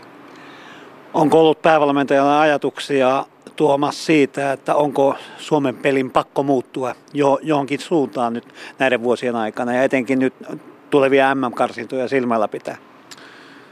No ei ja ei. Pakko, pakko, aika semmoinen, pakko on semmoinen sana, että se ajaa aina ehkä yliyrittämään ja ajaa pakottamaan jotain. Ei me, ei me niin ajatella. Että me, me halutaan kehittää meidän peliä, me halutaan kehittää meidän kulttuuria, me halutaan kehittää meidän päivittäistä arkea koko ajan paremmaksi ja paremmaksi. Ja, ja tota, sitä kautta myös niin uskon, että tulokset, tulokset tulee tullessaan. Ja, ja tota, jos mietitään ennen karsintaa, niin meillä on yhdeksän reeniä tällä joukkueella, joka lähtee sinne. Mitä siinä ajassa voi tehdä? Ei, ei todellakaan mitään ihmeitä. Ja pelaajat tulee seurajoukkuekausilta osalla ollut vähän taukoa, osalla ei ollenkaan, osalla pikkusen, pikkusen ja niin poispäin, niin meidän pitää saada meidän henkiset, ää, tekniset ja, ja, ja tota, fyysiset asiat niin, kuin niin hyvän mallin kuin et, kun ne voi olla turnauksen edetessä. Että, että noin pienessä reenimäärässä niin meidän pitää hyvin tarkasti myös priorisoida asioita, mitkä on ne muutamat elementit, mitä me tässä ajassa voidaan saada kuntoon ja, ja mitkä auttaa meitä tuossa turnauksessa eniten. No kuvailehan vähän tämän hetken MM-karsintojen valmennusryhmä. Minkälainen ryhmä sinulla on kasassa? Meillä on loistava tiimi, niin kuin ollut aina edellisenkin vuosina. Että, että on hienoa, me puhutaan avoimesti ja suoraan kaikista asioista ja on, jokaisella on hyvin selkeät roolit. Ja, ja tota, mistä mä oon äärettömän kiitollinen on siitä, että, että ja myös Lentopalloliitolle siitä, että kun itse olin Kemerovossa seurajoukkuekauden ja, ja nyt ensin, kaksi ensimmäistä leiriviikkoa pois, niin missä tilanteessa kun tänne tuli, niin miten kaikki staffin jäsenet on hoitanut oman roolinsa, miten lentopalloliitto on hoitanut asiat, meillä on parhaat mahdolliset olosuhteet tällä kuortalla, miten kuortani on hoitanut asiat. Että näin, näin se pitää toimiakin, että jokaisella on selkeät vastuut, kauhea palo tehdä hommia ja, ja tota, me pystytään koko ajan miettimään, miettimään että miten me voidaan niin auttaa joukkueita parhaiten. Tosi, tosi ylpeä ja iloinen, että saa tämmöisessä tiimissä olla mukaan. No tuoreinen persona valmennusryhmässä on Miki Jauhiainen. Millaista keskitorjuja nuorukaisesta on kyse? Miki, tuli, Miki on viimeisin, viimeisin, joka tuli tänne ja, ja tota, jonkun verran nähnyt Mikin pelejä ja, ja tota, harjoituksia tuossa viime kaudella. Hän oli Biivaajuussa erittäin hyvässä, hyvässä koulussa ja joukkueessa siellä. Ja, tota, uskon, että kaveri on vuoden aikana mennyt eteenpäin ja, ja tuo, tuo varmasti meille tuohon niin torjuntapeliin niin, niin lisää voimaa ja, ja tota, on mukana tuossa meidän neljän, neljän keskitorjan ryhmästä. Mikillekin ihan ensimmäiset, niin, niin tota, arvokisa, arvokisajutut nyt keväällä. Et hieno katsoa, että mihin kaveri pääsee. Ja ennen kaikkea miehen henkiselle puolelle melkoinen huomionosoitus. No ilman muuta, ja meillä on hyvin paljon myös muita nuoria, jotka on niin kuin tunkemassa joukkueeseen, on siinä kiikun kaakun ja, ja tota, on hyvissä seurajoukkueissa mukana. Ja näin se pitää ollakin, että, että meillä on on riittävästi kokenutta kaartia ja on myös niin kuin nuoria, jotka, joiden kanssa katsotaan sitten tulevaisuuteen. Ja Miki on ilman muuta yksi, joiden, joiden uskon olevan niin kuin joukkueen kulmakiviä niin kuin moneksi vuodeksi eteenpäin. Niin joukkueessa on sekä kokemusta että nuoruuden intoa. Keneltä nuoremman kaartin edustajalta erityisesti odotat läpimurtoa ja tasonnostoa tämän kesän kovissa koitoksissa? Tuleeko joku mikin ohella mieleen? No saa nähdä. Että tota, me niin paljon mietitään koko ajan kokonaisuutta, että, että, että mä uskon, niin kuin jo viime kesänä teki aika moni pelaaja, pola, pelaaja tota, esiintyi ensimmäistä kertaa joukkueessa Jan Helenius, Elvis Krastins, siis isommissa roolissa mitä ehkä aikaisemmin. Ja, ja, tota, ja semmoinen, jos mä miettii mitä vuoden aikana on tapahtunut, niin, niin mitä mä odotan, että meidän nuoret pelaajat on, on mennyt askeleita eteenpäin viime kesästä. He ovat olleet hyvissä seurajoukkuissa, hyvissä valmennuksissa ja, ja tuota, näin polun pitää jatkua. Että he, heiltä ehkä semmoisia yllätyksiä, mitä viime kesänä tuli, niin ehkä, nyt ei enää silleen ole, mutta rauhassa, rauhassa annetaan aikaa, aikaa ja, ja meidän kokeneet pelaajat myös auttaa niin heitä kasvamaan. No, passari Mikko Esko tekee paluuta maajoukkoeseen. Millaiset eväät tämä antaa päävalmentajalle? No Mikko, ennen kaikkea on tosi iloinen, että Mikko halusi tulla ja, ja nyt kun on katsonut vähän aikaa reeneen, niin kyllä kaverista huokuu niin kuin kova into, kova, kova palo olla edelleen mukana. Mikko on erittäin hyvässä kunnossa, kovalla itseluottamuksella mukana ja, ja tota, mikä on erittäin hienoa, niin heillä Eemi Tervoportin kanssa toimii kommunikaatio. He, he tietää molemmat, että, että voi olla tilanteita, että toinen ei pelaa, niin kuin väistämättä tulee tapahtua ja he hyväksyy sen ja, ja tota, totta kai Mikko, Mikko tuo, niin kuin, ja minkä takia hän on joukkoissa, kun meillä on viisi peliä viiteen päivän karsinnassa, niin, niin, niin on erittäin kova luokan passari ja tulee todella, todella hyvästä seurajoukkuekaudesta, niin ilon, ilon, että Mikko on mukana. Ja oma kokemus ja, ja niin kuin passien taso ja, ja tota, miten kova passari hän on, niin tuo, tuo joukkueeseen sen lisää ehdottomasti. No kuvailehan vähän pelillistä tilannetta, vaikka passari pelillisesti on tasollisesti huippu ti, huipputikissä, mutta silti passari vaihdetaan. Kuvailehan vähän millainen tilanne ottelussa saattaa olla, että nyt passari vaihtuu. No meillä tietysti ja myös tota, Mikko Esko on pelannut Urpo Sivulan kanssa koko kauden seurajoukkueessa yhdessä ja, ja, se linkki on valmiina olemassa siellä. Ja, ja tota, mitä, me, mitä me tässä lyhyessä ajassa halutaan myös tehdä, niin on, on esimerkiksi tuo hakkuripeli ajatellen, että Eemi Tervoportti löytää Urpo Sivulan kanssa – passitemmot ja yhteisen sävelen reeneissä. Mikko Esko löytää Lelu Ojansimun kanssa yhteisen passitemmon ja sävelen reeneissä ja, ja se mahdollistaa sen, että me voidaan niin kuin pelissä käyttää, pelaa sitten ketkä tahansa, niin voidaan käyttää niin sanottua tuplavaihtoa. Tuplavaihto, eli kun meillä on hakkuri takakentällä, me voidaan vaihtaa sinne tilalle passari ja etukentällä olevan passarin tilalle hakkuri. Ja näin meillä on niin kolme etukentähyökkääjää aina. Ja, ja tietysti sitten kun meillä on viisi peliä viiteen päivään, niin on, on aika kova setti vetää, vetää niin kuin tota kaikki, tai yhdelle pelaajalle kaikki pelit. Ja myös äh, heidän tulo sivulla ja, ja tota Eskon tulo mahdollistaa sen, että, että meillä voi pelata eri pelissä eri pelaajat ja, ja niin kuin myös muu rosterilla. Että se, se on ehdottomasti myös niin kuin hieno juttu. No kun lainetaan tätä näkemystä vielä maailman liikaan, Mikko Esko, onko hän kuinka tärkeä pelaaja myös maailmanliikassa? Hän ilmoitti, että hän ei voi osallistua maailmanliikaan. Löytyykö sitten Eemi Tervaportille sitten es- Eskon korvaaja? No me on siis Mikko Eskon kanssa jo aikaisemmin sovittu, että hän on mukana tämän MM-karsinta ja, MM-karsinta ja satsaa täysillä siihen ja, ja tuota sen jälkeen katsotaan sitten juttuja ja tulevasta uudestaan, että Mikko ei ole mukana maailmanliikassa ja, ja tuota, katsotaan tässä myös niin kuin karsintoihin valmistautumisen aikana, niin, niin ratkaistaan myös sitten, sitten kuka on toinen passari tuossa maailmanliikassa mukana. Että vielä, en, vielä en pysty siihen sanoa mitään. No niin, kiitoksia ja peli iloa tähän kauteen. Kiitos paljon. Ylepuheen urheiluiltaa. Kuuntelet Ylepuheen lentopalloiltaa ja nyt meillä on puhelimessa tuleva Pielaveden Sammon päävalmentaja – Timo Tolvanen, terve Timppa. Hyvä ilto, hyvä ilto. No, milläs mielellä sinä odotat keskiviikkona alkavaa lentopallon MM-karsintaturnausta Tsekin Karlovi Varossa? No oikein mielenkiintoisella ajatuksella, että tuota, viime, viime kesänä tehty maajoukkoisen pieni nuorennusleikkaus ja, ja, siinä oli, oli varmasti paljon kysymysmerkkejä ja pojat tietysti klaaras hienon kesän ja uskon, että tota, siitä on hyvä jatkaa nyt näihin M-karsintoihin. Ja sitten siellä on kuitenkin muutama pelaaja, jotka on saanut taas hyvää kokemusta tuolta kansainvälisiltä kentiltä, niin uskon, että se kasvaa korkoa vielä. Ja, ja se hyvä tekeminen, mitä pojat teki viime vuonna, viime vuonna tuolla M-karsinoissa, niin varmasti kantaa pitkälle nyt myös M-karsinoissa. Ja tota, ihan odotan kyllä oikeasti vahvaa suoritusta. Sinä olit mukana MM-kisoissa 2014 Puolassa Lauri Kermisen parina liberona.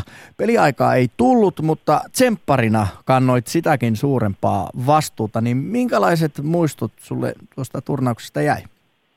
No joo, kyllä tosiaan aika pitkälti popcornin osastolla meni, meni se turnaus, mutta äärimmäisen, äärimmäisen hienot tuota muistot ja, ja hieno kokemus kaiken kaikkiaan. Ja homma oli sinänsä selvä tietysti, että Lauri, Lauri ja Lati oli niin kuin oli huikeassa kunnossa siinä vaiheessa ja minun rooli oli jo hyvissä ajon tiedossa, että tuota, jos jotain sattuu, niin sitten, sitten hypätään lauteille, mutta tuota, onneksi ei mitään sattunut ja saatiin sen mukana sitten hyvää tulostakin ja, ja, ja tehtävä tietysti oli, oli kantaa huolta myös niin joukkueen hengestä ja pitää sitä moottoria yllä. Toki, toki tuommoisen turnauksen ei ollut vaikea varmaan kenenkään sille latautua tai, tai tehdä mitään ihmetemppuja, että, että sain niin nauttia virran mukana, että, että olihan se huikea kokemus ja jäi varmasti omalle pitkälle uralle jäi siitä varmasti hieno muisto kyllä, että tykkäsin kovasti siitä projektista kyllä. Eikö ne sano, että varamiehenä oleminen on yksi vaikein, vaikein paikka pelata, että silloin kun kutsu käy, niin pitää olla yhtä valmis kuin ne pelaajat sillä kentällä? No joo, varmaan myös noin, että, että, että tuota, toisaalta siihen oli hyvin valmistautunut ja, ja koko ajan sillä reenattiin ja joukkojen mukana oltiin ihan täysin, täysin kaikki, että aina sitten ottelutapahtumat, että niissä ei ollut mukana. Että silleen oli niin kuin helppo, että tietysti jälkeenpäin on hyvä sanoa, kun ei tarvinnut mennä kentälle, että tiedä minkälainen katastrofi siitä olisi tullut, mutta aika levollisin mieli olin koko ajan siinä seuraamassa sitä hommaa ja, tota, ja, ja jokaisella on aina oma roolinsa sitten joukkueessa, että tuommoisessa projektissa, missä haetaan tulosta, niin, niin, niin, se oli ihan selvä tehtäväjako siinä ja hyvinhän se meni. Miten hyvin tuo mainio MM-kisojen yhdeksäs sija vastasi mielestäsi oikeasti Suomen asemaa maailman lentopallokartalla? No joo, tuo on ihan hyvä kysymys. Itse asiassa sitä, sanotaan näin, että siinä vauhissa, mitä siellä oltiin, niin ehkä sitä vähän sumenikin sillä tavalla, että, tota, että oikeastaan vasta kotia tultua ja, ja vähän aikaa asiaa sulatellessa, niin tota, tajuttiin, että pirun kova suoritus on se loppupeleissä oli. Et, et, nyt näin jälkeenpäin mietittynä, niin ehkä sieltä olisi voinut yhden kaksi ja vielä huippusuorituksella napatakin, mutta tota, kyllä se mun mielestä aika oikeiden, oikeudenmukainen tulos kyllä oli, että, tota, että, että en mä niinku, en hirveästi näkisi, että asioita olisi voinut tehdä paremmin tai eri tavalla, että aina voi jossitella, mutta ei se kaukana ollut sekä, että, että meille olisi siitä tullut sitten vähän synkempikin reissu, että ihan ensimmäinen peli oli jo melkoista taiteilua, että 2-0 oltiin Kuupalle tappiolla ja tultiin huikeasti takaa ja siitähän se lähti vähän sitten keulimaan se homma, että saatiin hyvää itseluottamus ja hyvää meininkiä. Ja sitten se käsittämätön Suomi-fanien lauva, mikä siellä oli, niin potki kyllä sitten taas väkeä kyllä pelikentällä liikkeelle kyllä, että, että oli, oli kyllä huikeita, huikeita tapahtumia ja otteluita, mitä siellä esitettiin. Mikä oli puolen kaksi, Puolan 2014 MM-kisojen hehkein hetki sinusta ja sinulle itsellesi? No ehkä mä pakko eritellä kuitenkin ehkä kaksi, kaksi tapahtumaa siinä, että niin kuin, niin kuin sanoin, niin tämä Kuupapelin nousu siitä, siitä vaikeasta asemasta, niin tota, sehän oli, oli huikea temppu kyllä. Ja, ja, ja, mutta silleen jälkeenpäin se, että me pelattiin sen kisojen, Brasilia tuli toiseksi niissä kisoissa, mutta oli siihen asti hallinnon lentopallokenttiä, niin me pelattiin hyvinkin tasapäinen peli, että, että taisi olla eräpallojakin siinä ensimmäisessä ja kolmannessa erässä. Me pelattiin, pelattiin niin kuin huikeita lentopalloa sillä kohtaa ja, ja pallo pomppi ikävästi sillä kohtaa Brasilialle ja, ja, ja mutta se tekeminen, mikä meillä oli, että jos me olisi pystynyt sitä pitämään yllä tuommoisessa pitkässä turnauksessa paremmin, niin tota, me olisi napsittu vielä kovempia voittoja sieltä, mitä nyt jäi tällä kertaa saamatta. Mutta kyllä mä niin kaksi, kaksi kohokohtaa sieltä otan selkeästi, että Kuuba-pelin voitto ja sitten se Brasilia-peli huikea vääntö, missä pelattiin oikeasti hyvää lentopalloa.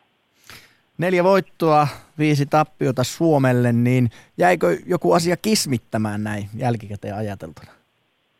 No kyllähän se Saksa-peli, me hävittiin Saksa, Saksa-peli silloin 3-1 ja tosiaan sinä edellisenä iltana pelattiin se Brasilia-peli ja, ja, ja siinä oli huikea tunne latinki ja, ja, ja tota, ehkä siinä vähän puhkuttiin sitten keuhkoja tyhjäksi ja tota, ei saatu sitä ihan samanlaista, samanlaista meininkiä siihen, siihen Saksa-peliin, joka sitten muodostui, muodostui sillä tavalla meille niin kuin, öö, sanotaan niin kuin kulminaatiopisteeksi, että mennäänkö ylöspäin vai alaspäin sitten niin jatkolohkossa. Ja, ja enkä sitten eh, ehkä ihan ole tyytyväinen siihen meidän seuraavaan viikkoon, kun me jatkettiin silloin Proklaviin, niin tuota, siellä meillä oli pieni suvantovaihe, että, että joka sitten onneksi kyllä puhistettiin viimeisellä Bulgaria voitolla sitten, niin, niin, niin mutta siinä oli, siinä oli niin Kanadaa ja Venäjää ja, ja, ja tota, Kiinaa vastaan, niin pelattiin vähän heikommat setit. Et se, to, se toinen viikko tosiaan, niin siitä jäi vähän semmoinen harmi, harmi, mutta ehkä siinä vaikutti sekin, että me tosiaan vaihdettiin paikkakuntaa ja 5000 suomalaista matkusti pääsääntöisesti suuri osa silloin kotiin ja, ja se etu, mikä meillä oli Proklavissa, niin tot, anteeksi tuolla Katowicessa, niin se ehkä me menetettiin ja se sitten vei meiltäkin sitä parasta hurmosta pois. Ja, mutta ehkä mä uskon, että siinäkin porukka oppii, että se on pitkä turnaus tuommoinen MM-kisaprojekti, että, tota, että siinä vaan pitäisi mieli pysyä kirkkana koko ajan. Puolan MM-kisoista on noin kolmisen vuotta, niin mitä mieltä Timo Tolvanen olet, että mitä mielestäsi maajoukkueessa on tapahtunut nyt noiden kisojen jälkeen, kun taas jahdataan M-paikkaa?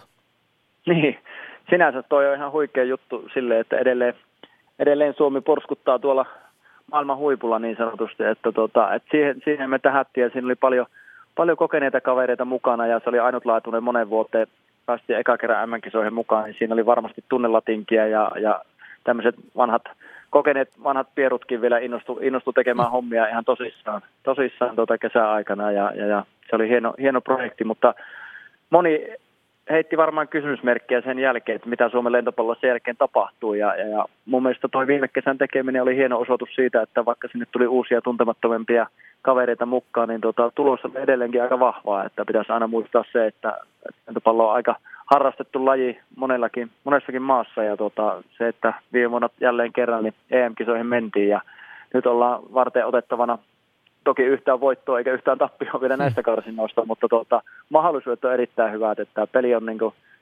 hyvässä kuosissa, tai ainakin mitä nyt on viimeiset harjoituspelit Saksaa vastaan osoitti, niin tota, ei, ei homma ole ainakaan millään tavalla pahasti levällä, että jos pannaan Saksaa, Saksan nurin 3-2, olkoonkin sitten harjoituspeli, mutta niin ei se ainakaan levällä ole se homma.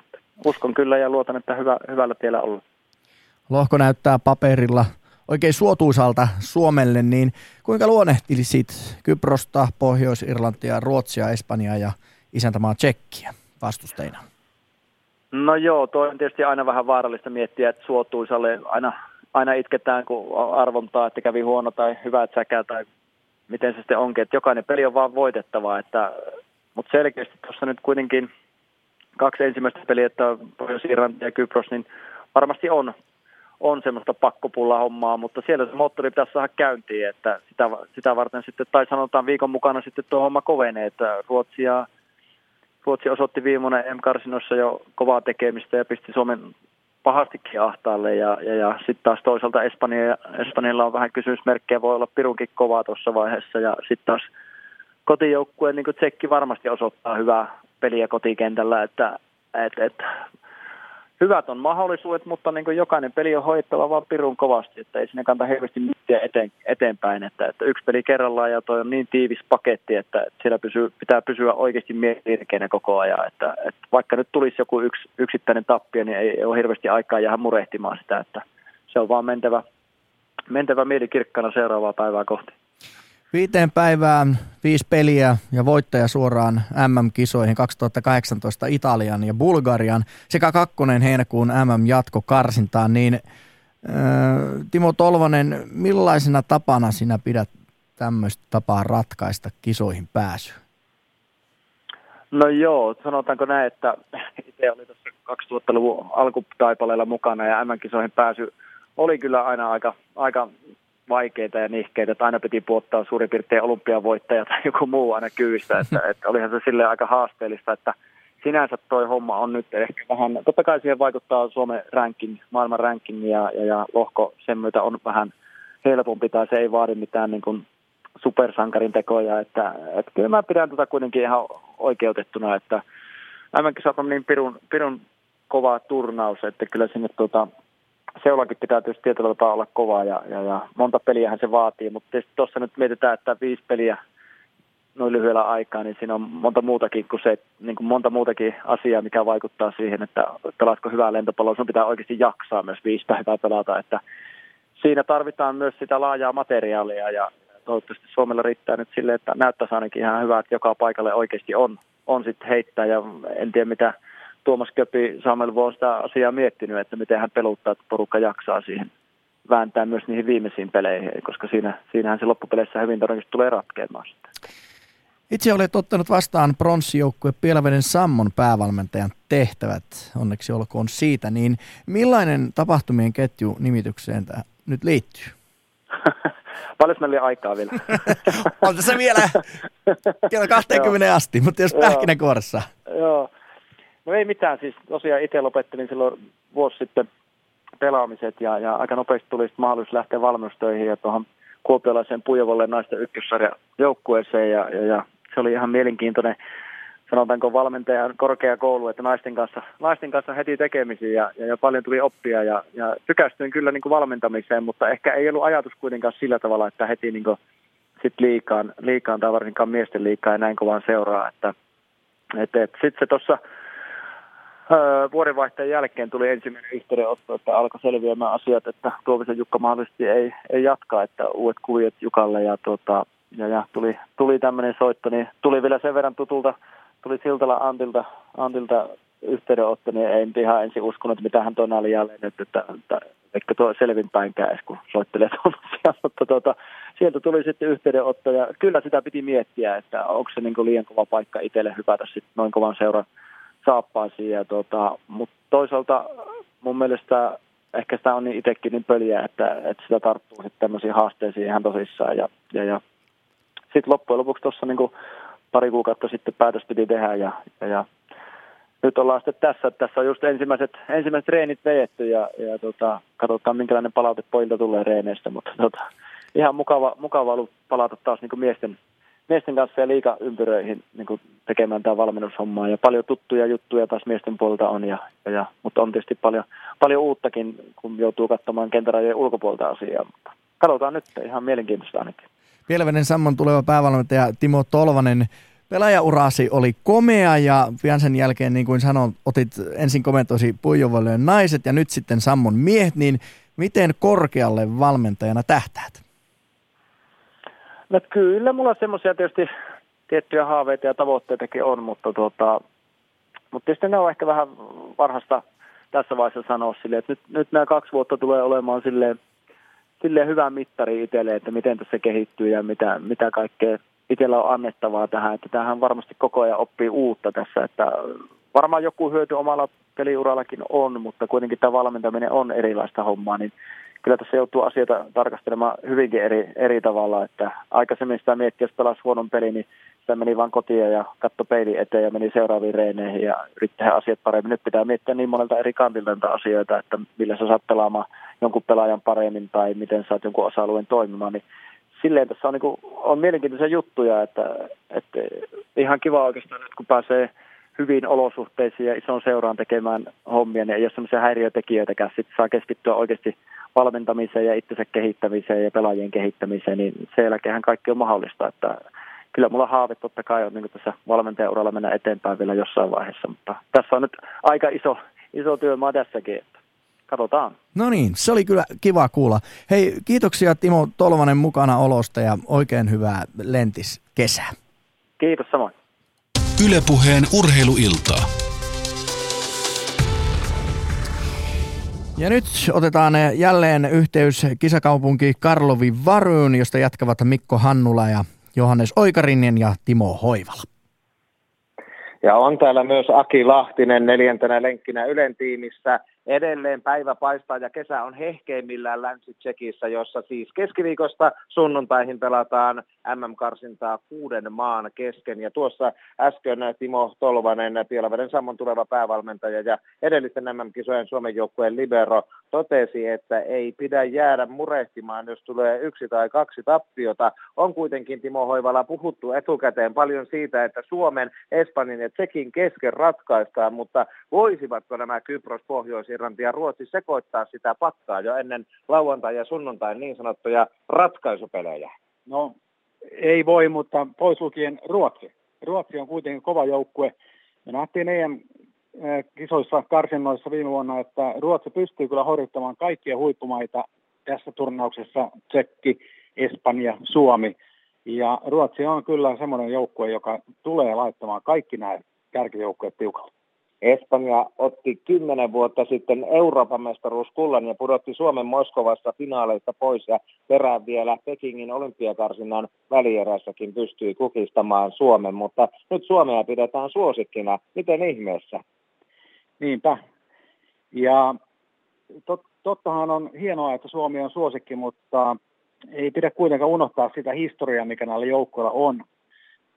Espanja 2007 euron mestari ja myöskin muistini mukaan Tsekki otti 2000-luvun alussa M-pronssia, eli erittäin kovia joukkoita kuitenkin on, on tässä tilanteessa, että ei Suomi tässä, vaikka nyt ollaan suosikkina, mutta ei, ei millään tavalla niin kuin olla ylivoimaisia suosikkia, kun lähdetään turnaukseen. Kuuden joukkueen kesken viisi peliä ja keskiviikosta perjantaihin. Ensin Kypros, Pohjois-Irlanti ja Ruotsi ovat Suomen vastustajat radiossa Yle puheessa kello 16. Ja niin kuin jo aiemmin todettiin, Aki Lahtinen on viritellyt kameraansa ja yhteyksiä Suomeen ja haetaan poikkeuksellista uutta ratkaisua siihen, että saataisiin Yle Areenassakin tuohon radioselostukseen vielä kuva mukaan, mutta Aki, kun olet kokenut urheilukuvaa ja ollut monessa urheilumuodossa mukana, ja yhden miehen pitäisi yhdellä kameralla hoitaa se koko ottelu alusta loppuun saakka ilman vessataukoja ja muita, niin mitä kaikkea se edellyttää, että kuvaaja pystyy tällaiseen tekoon? No ei siinä ole mitään ihmeellistä. No peruskauraahan toi on, että toi on semmoinen laji lentopallo, että sen pystyy kuvaamaan yhdellä kameralla. Tosin kuin joku ampumahiihto, sitä oppihiihto ei varmasti pysty, mutta toi, toi pystyy, tosin siinä nyt ei sitten tule hidastuksia, ei tule grafiikoita, mutta pyritään elämään mukana yhdellä kameralla pelissä niin hyvin kuin pystytään. Ja tota, ehkä saadaan ehkä haastattelujakin siihen sitten Johannekselta, jos saadaan vaan pelaajat riittävän lähelle kameraa, kun se kameraa taas ei pysty liikuttamaan, koska kaikki äänipiivat on siinä kiinni, niin niin, mutta eikö se siitä, kyllä sitä. Tänään tosiaan testasit jo niitä yhteyksiä ja vähän ollaan itsekin vielä kysymysmerkin äänellä, että kestääkö yhteiskuva yhteys suorana omasta kamerasta loppuun asti, mutta sanon vielä heille, jotka ovat lähetykseen tulleet ilon aikana mukaan, että miltä näyttää, kuinka vahvasti viisarit värähtivät tänään, kun testasit. No kyllä Pasilan kytkis sanoi, että ihan HD-kelpoista kamaa sinne meni läpi, näytti ihan hyvältä. Että, no, niin toiveissa, toiveissa nyt tässä eletään, että saataisiin tehtyä se ja että, ja kuten Aki totesi, Johannes Oikarisella on mahdollisuus siihen selostukseen vielä sitten hakea haastatteluja. Ketäs kaikkia meinaat poimia lähetykseen mukaan? Ja katsotaan, ketä sitä löytyy. Eiköhän sitä löydy tuota lentopalloväkeä sitä joukkueesta ja joukkueen ulkopuolelta sitä katsomusta myös niin ikää. Ja kun kerran tuommoinen mahdollisuus on, niin hyödynnetään täysin mitoja. Pitää vielä siitä mainostaa, kun tosiaan radiosta tulee nämä keskiviikko, torstai, perjantai-ottelut. Viikonloppuna siis äh, Espanjan peli TV2, 21 alkaa se peli ja lähetys TV2 vähän aiemmin. Sunnuntaina sama homma, niin kyllähän toki urheiluradioissa seurataan Radio Suomen puolella sitten kyllä live-lähdyksillä ja muita tietenkin tuloksilla ja haastatteluilla, että miten noissa turnauksessa ja ottelussa käy. Täällä meillä on tunnelma korkealla ja miten korkealla se on Suomen lentopalloliitossa, kun jälleen kerran on alkamassa kesä, jossa on tapahtumia runsaasti alusta loppuun saakka. Jussi jatkaa jälleen sieltä studiosta lentopalloiltaa. Ylepuheen urheiluiltaa. Ja nyt meillä on puhelimessa Lentopalloliiton toimitusjohtaja Keijo Säilyn Oja. Morjesta Keke. Moro moro ja hyvää iltaa. Hyvää iltaa. Hei, millä mielellä sinä odotat keskiviikkona alkavaa MM-karsintaturnausta Tsekin Karluvi Varossa? No, hyvillä mielin. Siellä on joukkueen mestoilla ja, ja, ja tullut päivää aikaisemmin kuin muut joukkueet sinne ja just juttelin Laurella Jaanan kanssa, siellä on hyvä meininki päällä ja tietysti me lähdetään itse sinne sitten keskiviikkoaamuna ja, ja kyllähän se vähän jännittää jo positiivisessa mielessä, että tässä on ihan hyvä, hyvä kutina päällä. Nyt kun jälleen kerran puhutaan kaikkien aikojen lentopallokesästä, niin millainen on liiton toimitusjohtajan fiilis?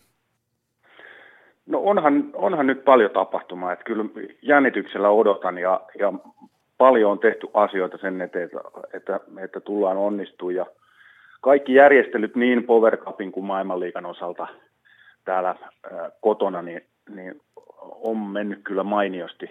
Meillähän on sikäli hauska tilanne, että saadaan taas koko perhe, lentopalloperhe tällä kertaa Etelä-Suomeen kasaan, että Power Cup on tuossa Vantaalla. Ja maailmanliiga sitten Hartwall Areenalla ensimmäistä kertaa, niin saadaan meidän, meidän nuorimmat pelaajatkin katsoa, katsoa matseja ja sikäli.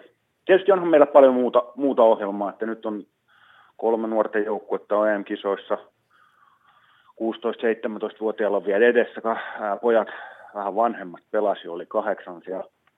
Sitten on naiset MM-karsinnassa ensimmäistä kertaa Euroopan liigassa nyt aikoihin ja, ja tosissaan miehillä MM-karsinnat nytte, sitten on maailmanliiga, reissata aika paljon, ollaan kotona ää, ja sitten tietysti huipentuu toi syksyyn EM-kisoihin, niin on siinä paljon, jos ei unohdeta, että beach, beach puolellakin on MM-kisat ja EM-kisat, että kyllä tässä paljon on tapahtumaa ja hyvä meininki. Hyviä asioita tapahtuu lentopallossa. Maajoukkuetta on uudistettu ja pelaajat ovat viimeisen vuoden aikana Suomipaidassa vaihtuneet, niin joko sinulle itsellesi keke lajin keulakuvat, eli parhaat pelaajat ovat tulleet tutuiksi kolmen lajivuotisi aikana? No itse asiassa kaksi vuotta tässä nyt on risat, risat okay. takana ja, ja tota, ää, on tullut tutuksi ja se on ollut kyllä tosi mainiota ja mielenkiintoista olla, olla päästä siihen niin kuin lähelle seuraamaan tota ihan huipputekemistä ja se on todella, todella sitoutunutta ja, ja niin kuin mä itse sanonut, että se, se on niin kuin kaikessa tekemisessä, niin siinä mennään, hiotaan kyllä niin kuin itse kun on lätkätausta, niin ehkä jos voisi sanoa, että vielä mennään, vielä mennään siellä sitoutumisasteella niin kuin pikkusen yli, eli, eli kyllä se on ollut tosi makeata huomata. Ja tietysti nyt on ollut hienoa, hienoa nähdä viimeisen, varsinkin viime kesänä, että, että joukkue, joukkueen tuli paljon uutta nuorta verta ja, ja se vähän jännitti varmaan meitä kaikki, että miten se tulee menemään ja, ja sikäli on hyvä, että tietyllä tavalla se niin, niin kuin sukupolven uh, tiettyä, tietynlaista vaihtamista, vaikka nyt, nyt, nytkin on kokeneet pelaajia mukana, niin, niin se meni on, onnistuneesti. Ja se on tärkeä niin kuin tulevaisuutta silmällä pitää. Miten motivoituneita suomalaiset ovat nykyään seurajoukkuetöidensä rinnalle Suomelle vielä kesänsä uhraamaan? No se on, se on ollut kyllä niin kuin mahtavaa huomata, että, että maajoukkue vetää, maajoukkueen henki pelaajien keskellä, vaikka, vaikka voi, voi, voidaan ajatella, että sarja kauden ulkopuolella pahimmillaan tai parhaimmillaan, miten sen sanokaan, niin voi olla kumminkin satakin leiri, leiripäivää yhdessä, niin kyllä se, kyllä se, että meillä miehet on mukana ja ne tulee joka vuosi mukaan, niin, niin nytkin kun ajatellaan, että siellä on Mesko ja muut vielä kokeneet jätkiä ää, mukana, niin kyllä se on ollut mahtava huomata se sitoutumisen aste tietysti se tarkoittaa myös sitä, että siellä on hyvä meininki, siellä tehdään asioita yhdessä ja se on oikeastaan ainut mahdollisuus, että tämän kokoisella maalla on mahdollisuus pärjätä. Kuinka suurin toiveen lentopalloliitto kohdistaa katseensa nyt alkavaan Tsekin MM-karsintaan? No totta kai toivotaan urheilullisesti, eh, että olisi hyvä tulos, mutta oikeastaan urheiluihmisenä niin ei sitä kannata hirveästi miettiä. Lähdetään nauttimaan me, ketkä ollaan katsomassa, niin nautitaan pelistä ja kannustetaan. Siellä on iso liuta suomalaisia mestoilla. Ja, ja se on aina urheilu, mennään peli, peli kerrallaan ja, ja vaikka se vähän klisee on, että katsotaan sitten lopussa, niin mitä, miten on käynyt, niin kyllä se, kyllä se sillä tavalla kannattaa. Että askelia ei kannata ottaa liian pitkälle yhtään, vaan mennä steppi kerrallaan. Hyvällä Lento, fiiliksellä. Lentopalloliiton toimitusjohtaja Keijo Säilynen, ja jos nyt kuitenkin ihan pikkusen spekuloidaan, näette, jos sijoituksena on kakkonen, eli paikko jatkokarsinnassa, niin mm. haluaako Suomi isännöidä heinäkuun jatkokarsintaa? No se pitää katsoa oikeastaan heti tämän jälkeen, että, että äh, ensinnäkin, että mikä on sijoitus, äh, sitten jos, jos tulee jatkokarsinnat, niin silloin se pitää katsoa, että missä on niin kuin, edellytyksiä, ketkä haluaa mahdollisesti pitää sen, sen kotiturnauksensa. Aika nopeastihan se tulee toiminnallisesti.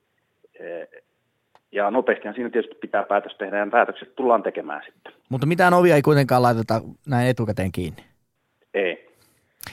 Kotimaan kesään kuuluu joka tapauksessa maailmanliigaa myös Helsingistä nuorten Power Cupien pyöriessä samaan aikaan pääkaupunkiseudulla, niin miten Etelä-Suomi saadaan syttymään lentopallolle? No kyllä, kyllä meillä tuossa kahdeksas päivä on Power Cupin avajaiset ja JVG aloittaa rallattelee siinä puolen päivän korvilla ja kun, kun pallot nousee ilmaan, niin sitä kannattaa kaikkien tulla katsoa. Että se on jotain semmoista, jota, joka niin kuin, jo, nyt kun tässä puhuu, niin tulee kylmät väreet, kun näkee sen, niin kuin siellä on kolme, kolme ja puolestaan kenttää käynnissä ja hyvä meininki päällä. Toisaalta meillä tulee olemaan varmasti hyvä meininki näissä Hartwall peleissä, koska niin kuin sanoin, me saadaan myös, myös nämä meidän nuoret kannattajat, meidän nuoret harrastajat, kaikki. Perjantain peliin tulee puolet powercuppilaisista ja lauantain peliin puolet, eli siellä on jo siellä on monta tuhatta junioria kannustamasta meidän, meidän maajoukkuetta. Kyllä varmasti saadaan kyllä hieno, hieno kokemus. EM-kisoihin Puolaan Suomi matkustaa elo-syyskuussa maailmanmestari maahan MM-isäntiä haastamaan. Jatkopaikka Puolan, Serbian ja Viron rinnalla taitaa olla sopivan kutkuttava haaste. Haaste se on joo ja, ja äh, positiivinen haaste siinä, sikäli, että ihan, ihan hieno päästä kyllä katsoa itsekin henkilökohtaisesti sitä Puolan. Paljon on kuullut, kuullut siitä lentopallokulttuurista ja, ja meiningistä, niin kiva päästä itse asiassa sinne äh, myös osana nyt mukaan. Ja turnaushan on kova, se me kaikki tiedetään ja tota, niin se pitää ollakin tällä tasolla ja noilla joukkueilla. Naisten maajoukkue karsii touko-kesäkuussa miesten tapaan M-kisoihin ja kesällä edessä ovat ensimmäistä kertaa Eurooppa-liiga sekä myös tutut universiaadit. Niin miten kovaa naisiin nyt on satsattu Lentopalloliiton toimitusjohtaja Keijo Säilynoja? No viime, viime kaudella nostettiin steppi eh, naisten maajoukkueen ohjelmaa Eli siellä, siellä tota, muutaman kymmentä päivää ää, lisää. Ja nyt, nyt tosissaan lähdetään Euroopan liikaan mukaan. Eli me, me mennään nyt pikkuhiljaa yhtä lailla naisten kanssa, että et nostetaan tekemisen ja leirity, leirittämisen ja tasoa. Et meillä, on, meillä on hyviä nuoria pelaajia tulossa ja, ja, ja sitten itse asiassa se on ollut hieno huomata, että tavallaan toi mestaruusliigakin semmoisena, että on naisten ja, naisten ja miesten liigat tietyllä tavalla rinnakkain menee, niin, niin siinä meillä on paljon mahdollisuuksia tulevaisuudessa. Ja tietysti liiton osalta niin me tehdään oma, oma osamme, että, että me saadaan ää, leirityksiä ja oikeita, oikeanlaisia tapahtumia meidän, meidän naisille. Nyt on ollut hyvä jo huomata, että paljon lähtee pelaajia koviin sarjoihin ulkomaille ja se on, se on hyvä, hyvä signaali. Pitkän aikaan on spekuloitu siitä, että Suomi olisi yksi järjestysmaa vuoden 2019 EM-kisoissa, niin joko isännyysasiat ovat ratkenneet? Ei ole ratkennut. Itse asiassa pikkusen se on ollut sekava se tilanne. Eli, eli no nyt meillä maailmanliikan tulee, tulee Sevin presidentti Mr. Boricis ja, ja kaksi muuta Sevi-hallituksen jäsentä vierailulle tutustumaan Power Cupiin ja sitten sit siinä samalla maailmanliikaa ja varmaan otetaan tämä asia myös silloin esille. Ja, ja tota, totta kai keskusteluja on ollut jo silloin edellisessä konferenssissa, niin oli, oli niin Viro, Latvian kuin Venäjän edustajien kanssa. Mistä se nyt johtuu, että nämä päätökset on venynyt ja, ja milloin niitä päätöksiä sitten tehdään? Päätöksiähän on, olisi käsittääkseni ainakin, niin kuin, jos ajatellaan meidän kannalta, niin niitähän on pakko joka tapauksessa saada aikaiseksi aika nopeasti. Siellä on, siellä on myös Euroopassa Belgia, Hollanti, Saksa, Ranska konklaavi on kaiketi ollut kiinnostunut järjestämään. Eli, eli kyllä tässä nopeasti pitäisi saada päätöksiä aikaiseksi, mihin mennään. Mutta tosissaan meille tulee ää, paljon kansainvälisiä vieraita nyt Power Cupiin ja, ja maailmanliikaa ja sitten varmaan tätäkin asiaa otetaan esiin. Vieläkö Suomi haluaisi isännyyden alkulohtaan tai jopa ratkaisupeleihin? Niin nopeasti ajateltuna alkulohko on se meidän juttu tässä tilanteessa. Lentopalloliiton toimitusjohtaja Keijo Säilynoja, kaikkien aikojen tunnetuin suomalainen lentopalloihminen Mauno Koivisto haudataan torstaina, niin mit, mitä mieltä olet, mikä on hänen merkityksensä Suomen lentopallolle? No, niin kuin ollaan kaikki luettu, niin, niin iso merkityshän sillä on ollut vielä viimeisiin päiviin asti. Mulla on, oli ilo ja kunnia olla veteraanien SM-kisoissa tuossa, no nyt tietysti tänä vuonna ja viime vuonna, tänä vuonna ei Koivisto, presidentti Koivisto päässyt paikalle, mutta edellisvuonna oli ja, ja kyllä se, kyllä se pilke ja ilo siitä lentopallon, vaikka hän ei sinä, sinä vuonna enää pystynyt pelaamaankaan, mutta, mutta kyllä sen pääsi näkemään, niin kyllä tajuu, että siinä on meillä ollut hieno vaikuttaja myös lentopallolla, lentopalloon, tietysti myös moneen muuhun asiaan, mutta, mutta tota, tosissaan kyllä on ollut mies numero yksi lentopalloilija Suomessa. Lentopalloliiton toimitusjohtaja Keijo Säilynen, kiitoksia mukana olosta ja oikein hyvää ja rentouttavaa ja jännittävää lentopallokesää. Joo, kiitos kovasti ja mukavaa kesää sinne. Moikka. Moikka. Ylepuheen urheiluiltaa. Näin siis Lentopalloliiton toimitusjohtaja Keijo Säilyn oja. Yleispelaaja Niklas Seppänen on noussut Olli Kunnarin jälkeen suureen rooliin maajoukkueessa.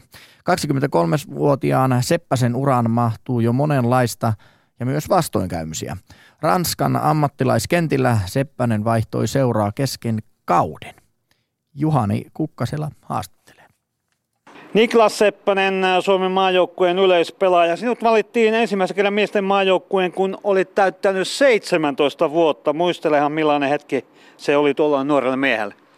No joo, silloin kävi varmaan viikon verran pyörähtää täällä Berruhton leirillä. Että tota, että aika lyhyen se visiitti jäi, mutta tietysti hieno, hieno kokemus silloin nuorelle pojalle päästä vähän katsomaan, että millaista se on se touhu täällä miesten maajoukkueessa.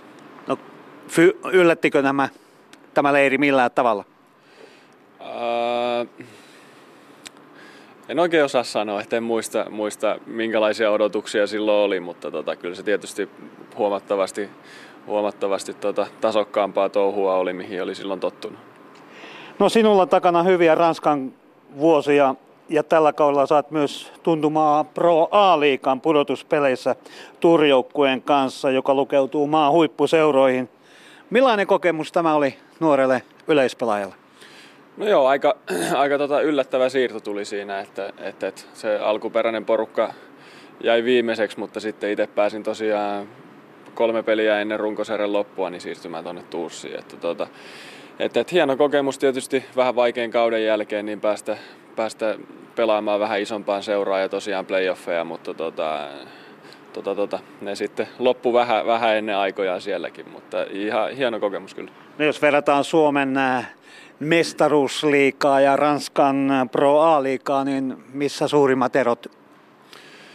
No varmaan se, että siellä on paljon tasaisempi se liiga. Että tota, varmaan kärkiporukat Suomesta niin pystyisi kyllä pärjäämään siellä, mutta tota, se, että siellä on sitten niin kuin ne häntäpään porukatkin on, on oikeasti hyviä joukkoita, että jokainen, jokainen peli on aika tasokas. No nyt tämä kesä pitää maajoukkueen väreissä sisällään MM-karsintaa maailman liikaa. Kuinka kova rutissussa se mieheltä vielä vaatii? Takana kuitenkin kova Ranskan kausi. Joo, tämä on aika tiivis pätkä, että pelejä tulee paljon ja, ja, ja matkustellaan paljon, mutta tota, onneksi itsellä eh, ehin pari viikkoa tuossa ottaa, ottaa huilia kauden jälkeen ja, ja vähän latailla akkuja. Et nyt kyllä pitäisi olla, olla valmiina tuohon tulevaan rytistykseen. No pari vuotta sitten sinulta jäi EM-kisat ja maailmanliikan väliin pahan rasitusvamman vuoksi. Millaista henkistä taistelua tuolloin aiheen kanssa kävit? No oli se aika tiukka paikka, että selvästi isoin, isoin loukkaantuminen mitä itsellä on, on ollut, että tota, koko kesä, kesä meni kuntouttaessa ja sitten, sitten kun pääsi takaisin mukaan, niin vieläkin vaivas pitkälle, pitkälle kauden alkamisen jälkeen. Että tota, oli se tiukka paikka, mutta sitten sitten taas siinäkin, siitäkin tuli positiivisia puolia, että kun tuli tämä loukkaantuminen, niin, niin, niin pääsi sitten työstämään muita ominaisuuksia. Että, että kyllä siitä positiivista löytyi siitäkin hommasta. No hurjalla tavalla. Kerrohan päällimmäiset asiat, mikä täytyy onnistua, että nopealla ajalla mies takaisin ja maajoukkue tehtäviin. No ei siinä auttanut hirveästi kiirehtiä, että, että, että aika rauhassa piti olla ja kun vaiva oli tosiaan semmoinen, että sille ei mitään ollut tehtävissä, että lepo oli ainut, ainut ratkaisu, niin, niin, niin, niin rauhassa piti olla, mutta sitten pääsin tekemään fysiikkapuolta puolta muita juttuja aika paljon, että sitten, sitten kyllä kun pääsi takaisin kentälle, niin oli, oli paremmassa kunnossa kuin aikaisemmin. No nyt edessä MM-karsintaturnaus Tsekeissä ja sillä vastassa isäntämaan Tsekin lisäksi Suomia odottaa Espanja, Ruotsi, Kypros sekä Pohjois-Irlanti. Eikö tällaisesta lohkosta mennä heittämällä ensi vuoden MM-kisoihin? en tiedä heittämällä, mutta mennään. mutta tota, kyllä sillä varmaan ihan pelata, pelata saa. Että tota, hirveästi ei ole tietoa vastustajista, mutta, mutta, mutta kyllä siellä ihan parasta peliä tarvii esittää, että mennään jatkoon, mutta kyllä me varmasti jatkoon sieltä mennään. No kuka näistä edellä mainituista maista kenties se pahin vastustaja yleispelaajan silmi? Ää, Espanja Tsekki varmaan, varmaan kovimmat. Että tuota, Ruotsi kohdattiin myös viime vuonna EM-karsinoissa ja oli pari, pari aika tiukkaa peliä. Et, et, et, ei muitakaan voi tietysti sulkea pois. No kuinka kova taistelu tällä hetkellä maajoukkueen sisällä on yleispelaajan pelipaikoista? No on, on taistelu. Että, että nyt on hyvä tilanne, että meillä on, on paljon, paljon miehiä, jotka pystyy oikeasti pelaamaan ja, ja, ja reeneissä joka päivä sitten katsotaan, että ketkä sinne kentälle pääsee ja ne ketkä sinne pääsee, niin varmasti ansaitsee kyllä paikkansa. No nyt muutaman vuoden tauon jälkeen joukkueen passarina nähdään Mikko Esko. Millaisia ajatuksia tämä herättää? No tuo valtavasti kokemusta tietysti joukkueeseen ja, ja nyt on, on kaksi, kaksi erittäin hyvää passaria, ketkä voi kum, kumpi tahansa pelata, että, että, että se on hieno, hieno tilanne joukkueelle ja varsinkin kun ohjelma on noin tiivis, että karsinnossa pelataan viisi peliä putkeen ja, ja, ja että tota, ihan varmasti jokaista, jokaista kaveria tarvitaan ja on hyvä, että, että voidaan vähän vaihdella sitten. Olet pelannut myös passari Eemi Tervaportin kanssa. Onko näillä passareilla millainen ero? Uh, no vaikea sanoa, että molempien kanssa kyllä homma toimii ja molempien kanssa on erittäin, erittäin mukava pelata. Että, että, että, hyvä, niin kuin sanoin, niin hyvä tilanne joukkueelle. No muuttuuko yleensä joukkueen peli kuinka paljon, kun passari vaihtuu? No kyllä se tietysti molemmilla passareilla on varmasti niin kuin se oma, oma tapansa pelata ja en mä tiedä vaikuttaako se sitten omaan joukkueeseen niinkään paljon, mutta sitten sinne vastustajan, vastustajan puolelle, että, että ne joutuu sitten miettimään vähän uudestaan, että mitä, mitä toinen passari tykkää tehdä toisin kuin sitten tämä toinen. Ei muuta kuin onnea MM-karsintoihin ja kiitos. Kiitoksia. Ylepuheen urheiluiltaa. Puhelimessa on nyt faniyhdistys Finfan tiimin puheenjohtaja Sami Mattila, terve. Hyvää iltaa koko suomalainen lentopalloväki.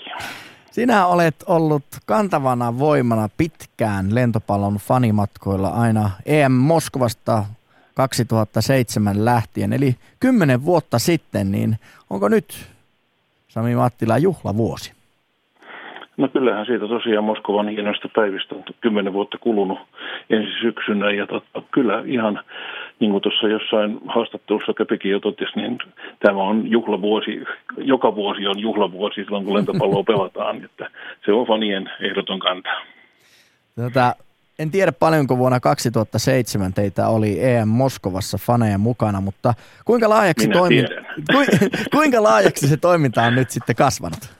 No sen verran, jos palautetaan mieleen ne, ne ajat, niin meitähän oli silloin tämmöisellä fanijunalla, mikä palkittiin silloin muuten vuoden lentopalloilmiönäkin, niin meitä oli siellä yli 300 henkeä ja siitä voidaan tämä tämmöinen isompi kansainvaellus näihin lentopallotapahtumiin nähdä alkaneen. Eli se on, siitä on porukkamäärä sitten noussut, että huipentumahan oli toi M-kisat Puolassa Katowicessa 2014, jossa epämääräisten huomioiden mukaan voi saattaa meitä olla melkein 5500, että se oli kyllä sitten huipennus. Ja nyt toivotaan tietysti, että porukkaa tänäkin vuonna katsomoihin riittää. Kannattajayhdistys FinFan Team järjestää matkoja, mutta onko myös muita matkanjärjestöjä ja tahoja, jotka lentopalloreissuja tekevät? Ja sen verran, että alkuun järjestettiin itse näitä matkoja, mutta sen, nythän tilanne on se, että me tehdään yhteistyötä eri suomalaisten matkatoimistojen kanssa. Muun muassa aikamatkat, mikä on, mikä on tota, Lentopalloliitonkin yhteistyökumppani, niin heidän kanssa on tehty pitkään yhteistyötä itse asiassa sieltä Popradin päivistä asti ja sitten on liikuntamatkat ja muutama muukin matkatoimisto. Että kyllähän tämmöinen isot lentopallokatsojamäärät kiinnostaa tietysti matkatoimistoja kovastikin ja yhteistyötä halutaan tehdä, että nykyisin meidän rooli on lähinnä se, että ollaan niin kuin neuvotaan vähän, mitä fanit toivoo ja järjestetään sitten kaiken näköisiä fanitapahtumia siellä paikan päällä, niin kuin nytkin on esimerkiksi Danskin suunnitteella kyllä melkoisen mukavia juttuja faneille. Miten suuri osa lentopallomatkailijoista on omatoimimatkailua? No niiden määrä on noussut, että alkuunhan esimerkiksi Moskovaan mentiin, niin sinne tuli käytännössä kaikki tuli niin kuin yhteisellä reisulla, mutta nyt kun matkojen järjestelyt ominpäitenkin on sangen helppoja, etti on hyvänä apuna, että sieltä etsitään helpoja lentoja, helpoja majoituksia, niin sanoisinko tällä hetkellä kolme neljäsosaa siitä kokonaismäärästä on omatoimimatkailijoita fanimatkailuun kuuluu paljon muutakin kuin pelkästään matkustamista ja nukkumista, niin onko teillä mitään muuta toimintaa? Teettekö te tifoja, harjoitteletteko, harjoitteletteko lauluja, rumpuryhmää, minkälaista muuta toimintaa? No kaikkea mahdollista kannustustapa toimintaa siellä kentän laidalla.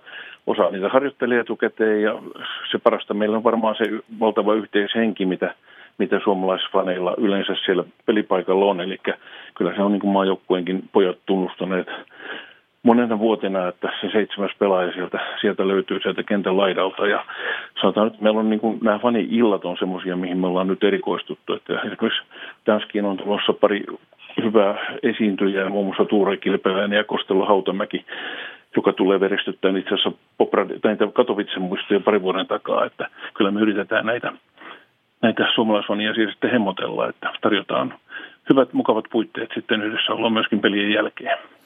Monissa faniyhdistyksissä maailmalla julkaistaan erilaisia fantineja, eli tällaisten fanien tekemiä jäsenlehtiä, niin onko teillä minkäänlaista painotuotetta tullut digitaalista tai perinteistä niin ulos? No meillä on omat fanisivut, eli www.finfanteam.fi, niin sieltä löytyy meidän faniyhdistyksen omat sivut ja sitten on tietysti ollaan vahvasti mukana myöskin somessa, Facebookissa. Ja sitä kautta muun muassa myydään nyt tämän vuoden Tour 2017 paitaa, mikä on muuten todella hyvä ja edullinen hankkia, niin käykää, käykääpä katsomassa ja tilaamassa semmoinen itsellenne. Niitä on muuten myynnissä sitten myöskin tuolla Tsekissä meidän edustajilta, että voi tulla nykäiseen hiasta ja tosiaan hankkia itselleen ihan tyylikäs paita, mikä sitten on voimassa tuonne ihan syksyn EM-kisoihin asti. Suomi-fanit ovat tietenkin aina ulkomailla maansa lähettiläitä myöskin, niin millaista palautat, palautetta te olette saaneet ulkomailla Suomen kannustuksista? No palaute on ollut kyllä pääsääntöisesti erittäin hyvä, että lentopalloväki, mikä tuonne maailmalle matkustaa, ne osaa ensinnäkin käyttäytyä erittäin hyvin. Ne on, ne on niin kuin semmoinen hieno käyntikortti maailmalle siitä, siitä lentopallokulttuurista, mitä Suomessa osataan harrastaa. Ja on ollut ylpeä seurata sitä, kuinka se homma on kehittynyt, että siellä ei ole ikinä ollut mitään ongelmia, häiriökäyttäytymisiä sun muita, että kaikki on mennyt aina hienosti. Että me ollaan siitä saatu kyllä ihan näitä Euroopan ja maailmanliitoltakin huomioita ja on huomioitu heidän nettisivuillaan suomalaisvanit, mitkä näkyy ja kuuluu aina pelipaikkakunnalla. Yksi hienoimpia piirteitä fanitoiminnassa on se, että kun tapaa muiden maiden faneja ulkomailla, niin onko teillä tullut jonkinlaisia ystävyyssuhteita noin niin kuin järjestötasolla jonkun maan fanien kanssa? No ei mitään virallista, mutta kyllähän sieltä tuttuja kasvoja näkee aina, kun joka vuosi aina jossain päin reissataan ja se on ollut ihan – semmoista, sanotaan, että suomalaiset on saanut kunnioitusta, että jos puhutaan, että Puolan lentopallofanit on ehkä ykkösiä Euroopassa, niin kyllä Suomi tulee sitten kyllä hyvänä kakkosena noin määrällisesti ja laadullisestikin, että Suomi on tunnustettu hyvä fanimaa. Keskiviikkona alkaa tämä MM-karsintaturnaus, niin miten kova into on nyt lähteä tsekkiin, että onko paljon väkeä liikata vasta sinne, sinne suuntaan? No kyllä sinne on lähdössä meidän ennakko toiveeni oli noin 400 ja saattaa mennä jopa siitä ylittekin, että kun Bopradissa meitä oli silloin edellisessä karsinassa noin 50, eli yksi pussikuorma, niin kyllä siitä mennään reilusti ylöspäin ja sekin osoittaa kyllä kiinnostuksen lisääntymistä, että vaikka nyt on EM-kisa vuosi, niin se mihin lähtee varmaan se yli 4000 henkeä taas Puolaan, niin kyllä tämäkin kiinnostaa, koska onhan tämä tosi tärkeää tämä MM karsintaturnauskin noin niin kuin Suomen maailman ranking pisteiden kannalta jos silloin vuoden 2007 niin teillä oli tämä Fani-juna, niin onko noihin Puolan EM-kisoihin sitten menossa jonkinlaista fanilaivaa? No se fanilaiva oli tosiaan suunnitteilla, että me kysyttiin kyllä se molemmilta näitä isoilta laivayhtiöiltä, Tallinkilta ja Viikkarilta, että olisiko kiinnostusta. Ja kiinnostusta itse asiassa oli kyllä molemmillakin, mutta ongelmaksi muodostui se, että alkusarja on niin pitkä kuitenkin, kun siellä joka toinen päivä pelataan ja kolme peliä tulee, niin heillä ei ollut kapasiteettia erottaa laivaa niin pitkäksi aikaa, mutta se oli hyvä idea, mikä hetken aikaa eli ja oltiin toiveissa, että siitä saataisiin hyvä tukikohta kaikille sovifaneille. Paljonko sinne on tällä hetkellä suunnilleen näiden tietojen mukaan nyt lähdössä porukkaa? Kyllä se ennakkokaavailu se 4000 niin täyttyy ihan varmasti, että lippujahan on mennyt heti siitä lähtien, kun se lipunmyynti alkoi, niin niitä on mennyt todella paljon ja on ollut vaikeuksia niitä jopa saadakin, koska Puolan liitto vastoin meidän toiveita niin ripottelee niitä lippuja vaan pikkuhiljaa maailmalle eteenpäin ja se on ollut pikkasen tahmeita se lipunmyynti, mutta tosiaan kokonaismäärä suomalaisten osalta tulee nouseen kyllä merkittäväksi, että ollaan varmasti puolesta jälkeen siellä seuraavaksi iso ryhmä turistia ja mainittakoon, että Virostakin on kyllä tulossa kuulemma yli 2000 henkeä, että Oho. ensimmäinen peli Suomi-Viro niin tulee olemaan kyllä melkoista hegemonia tästä on myöskin katsomassa juuri kentälläkin. Viime kesänä FinFan tiimiläisiä nähtiin jopa maailmanliigan kaukokohteissa, ainakin Japanissa, niin miten se on äh, faniyhdistyksen FinFan tiimin äh, puheenjohtaja Sami Mattila, niin onko nyt maailmanliikan osalta Korean tai Egyptiin lähtiöitä? No meillä on muutama kyllä semmoinen tosi innokas kaveri, mikä, mikä milloin aikaa ja mahdollisuutta ja ehkä varmaan rahaakin lähtee vähän pitemmällekin, mutta uskoisin, että kyllä sielläkin Suomen väriä kyllä nähdään, että meillä on tuossa nyt tulossa yhdistyksen vuosikokous tuolla maailmanliikan Suomen turnauksen yhteydessä, jossa varmaan asiasta keskustellaan ja tietysti meillä toive on, että suomalaiset lähtisivät seuraamaan maajoukkoja myöskin kaukomaille, mutta toki se aiheuttaa kyllä sitten pikkasen rajoituksia siinä mielessä, että ihan kaikilta semmoinen pitkä korjan matka ei onnistu, mutta että hyvä, että Eurooppaan nyt lähtee sitten reilusti porukkaa, että on se sitten nyt Tsekeissä tai sitten syksyllä Danskissa, niin niihin löytyy varmasti porukkaa paljon. Hyvä. Hei kiitoksia FinFam-tiimin puheenjohtaja Sami Mattila ja hyvää lentopallokesää. Joo, nyt pakkaamaan laukkua. Moi. Moi. Ja näin se kaksi tuntia äkkiä menee. Lentopalloilta alkaa olla paketissa. Mutta keskiviikkona se sitten alkaa. Ottelut, ottelut Suomen MM-karsinta turnaus Heti Yle Puhe seuraa Suomi-Kypros ja Suomi-Pohjois-Irlanti torstaina, Suomi-Ruotsi perjantaina, lauantaina TV2 kello 20.50 Altinainen Suomi-Espanja ja Suomi-Tsekki. Minä olen Jussi Putkonen ja tämä oli Urheiluradion lentopalloilta. Toivotan kaikille oikein hyvää iltaa. Moi!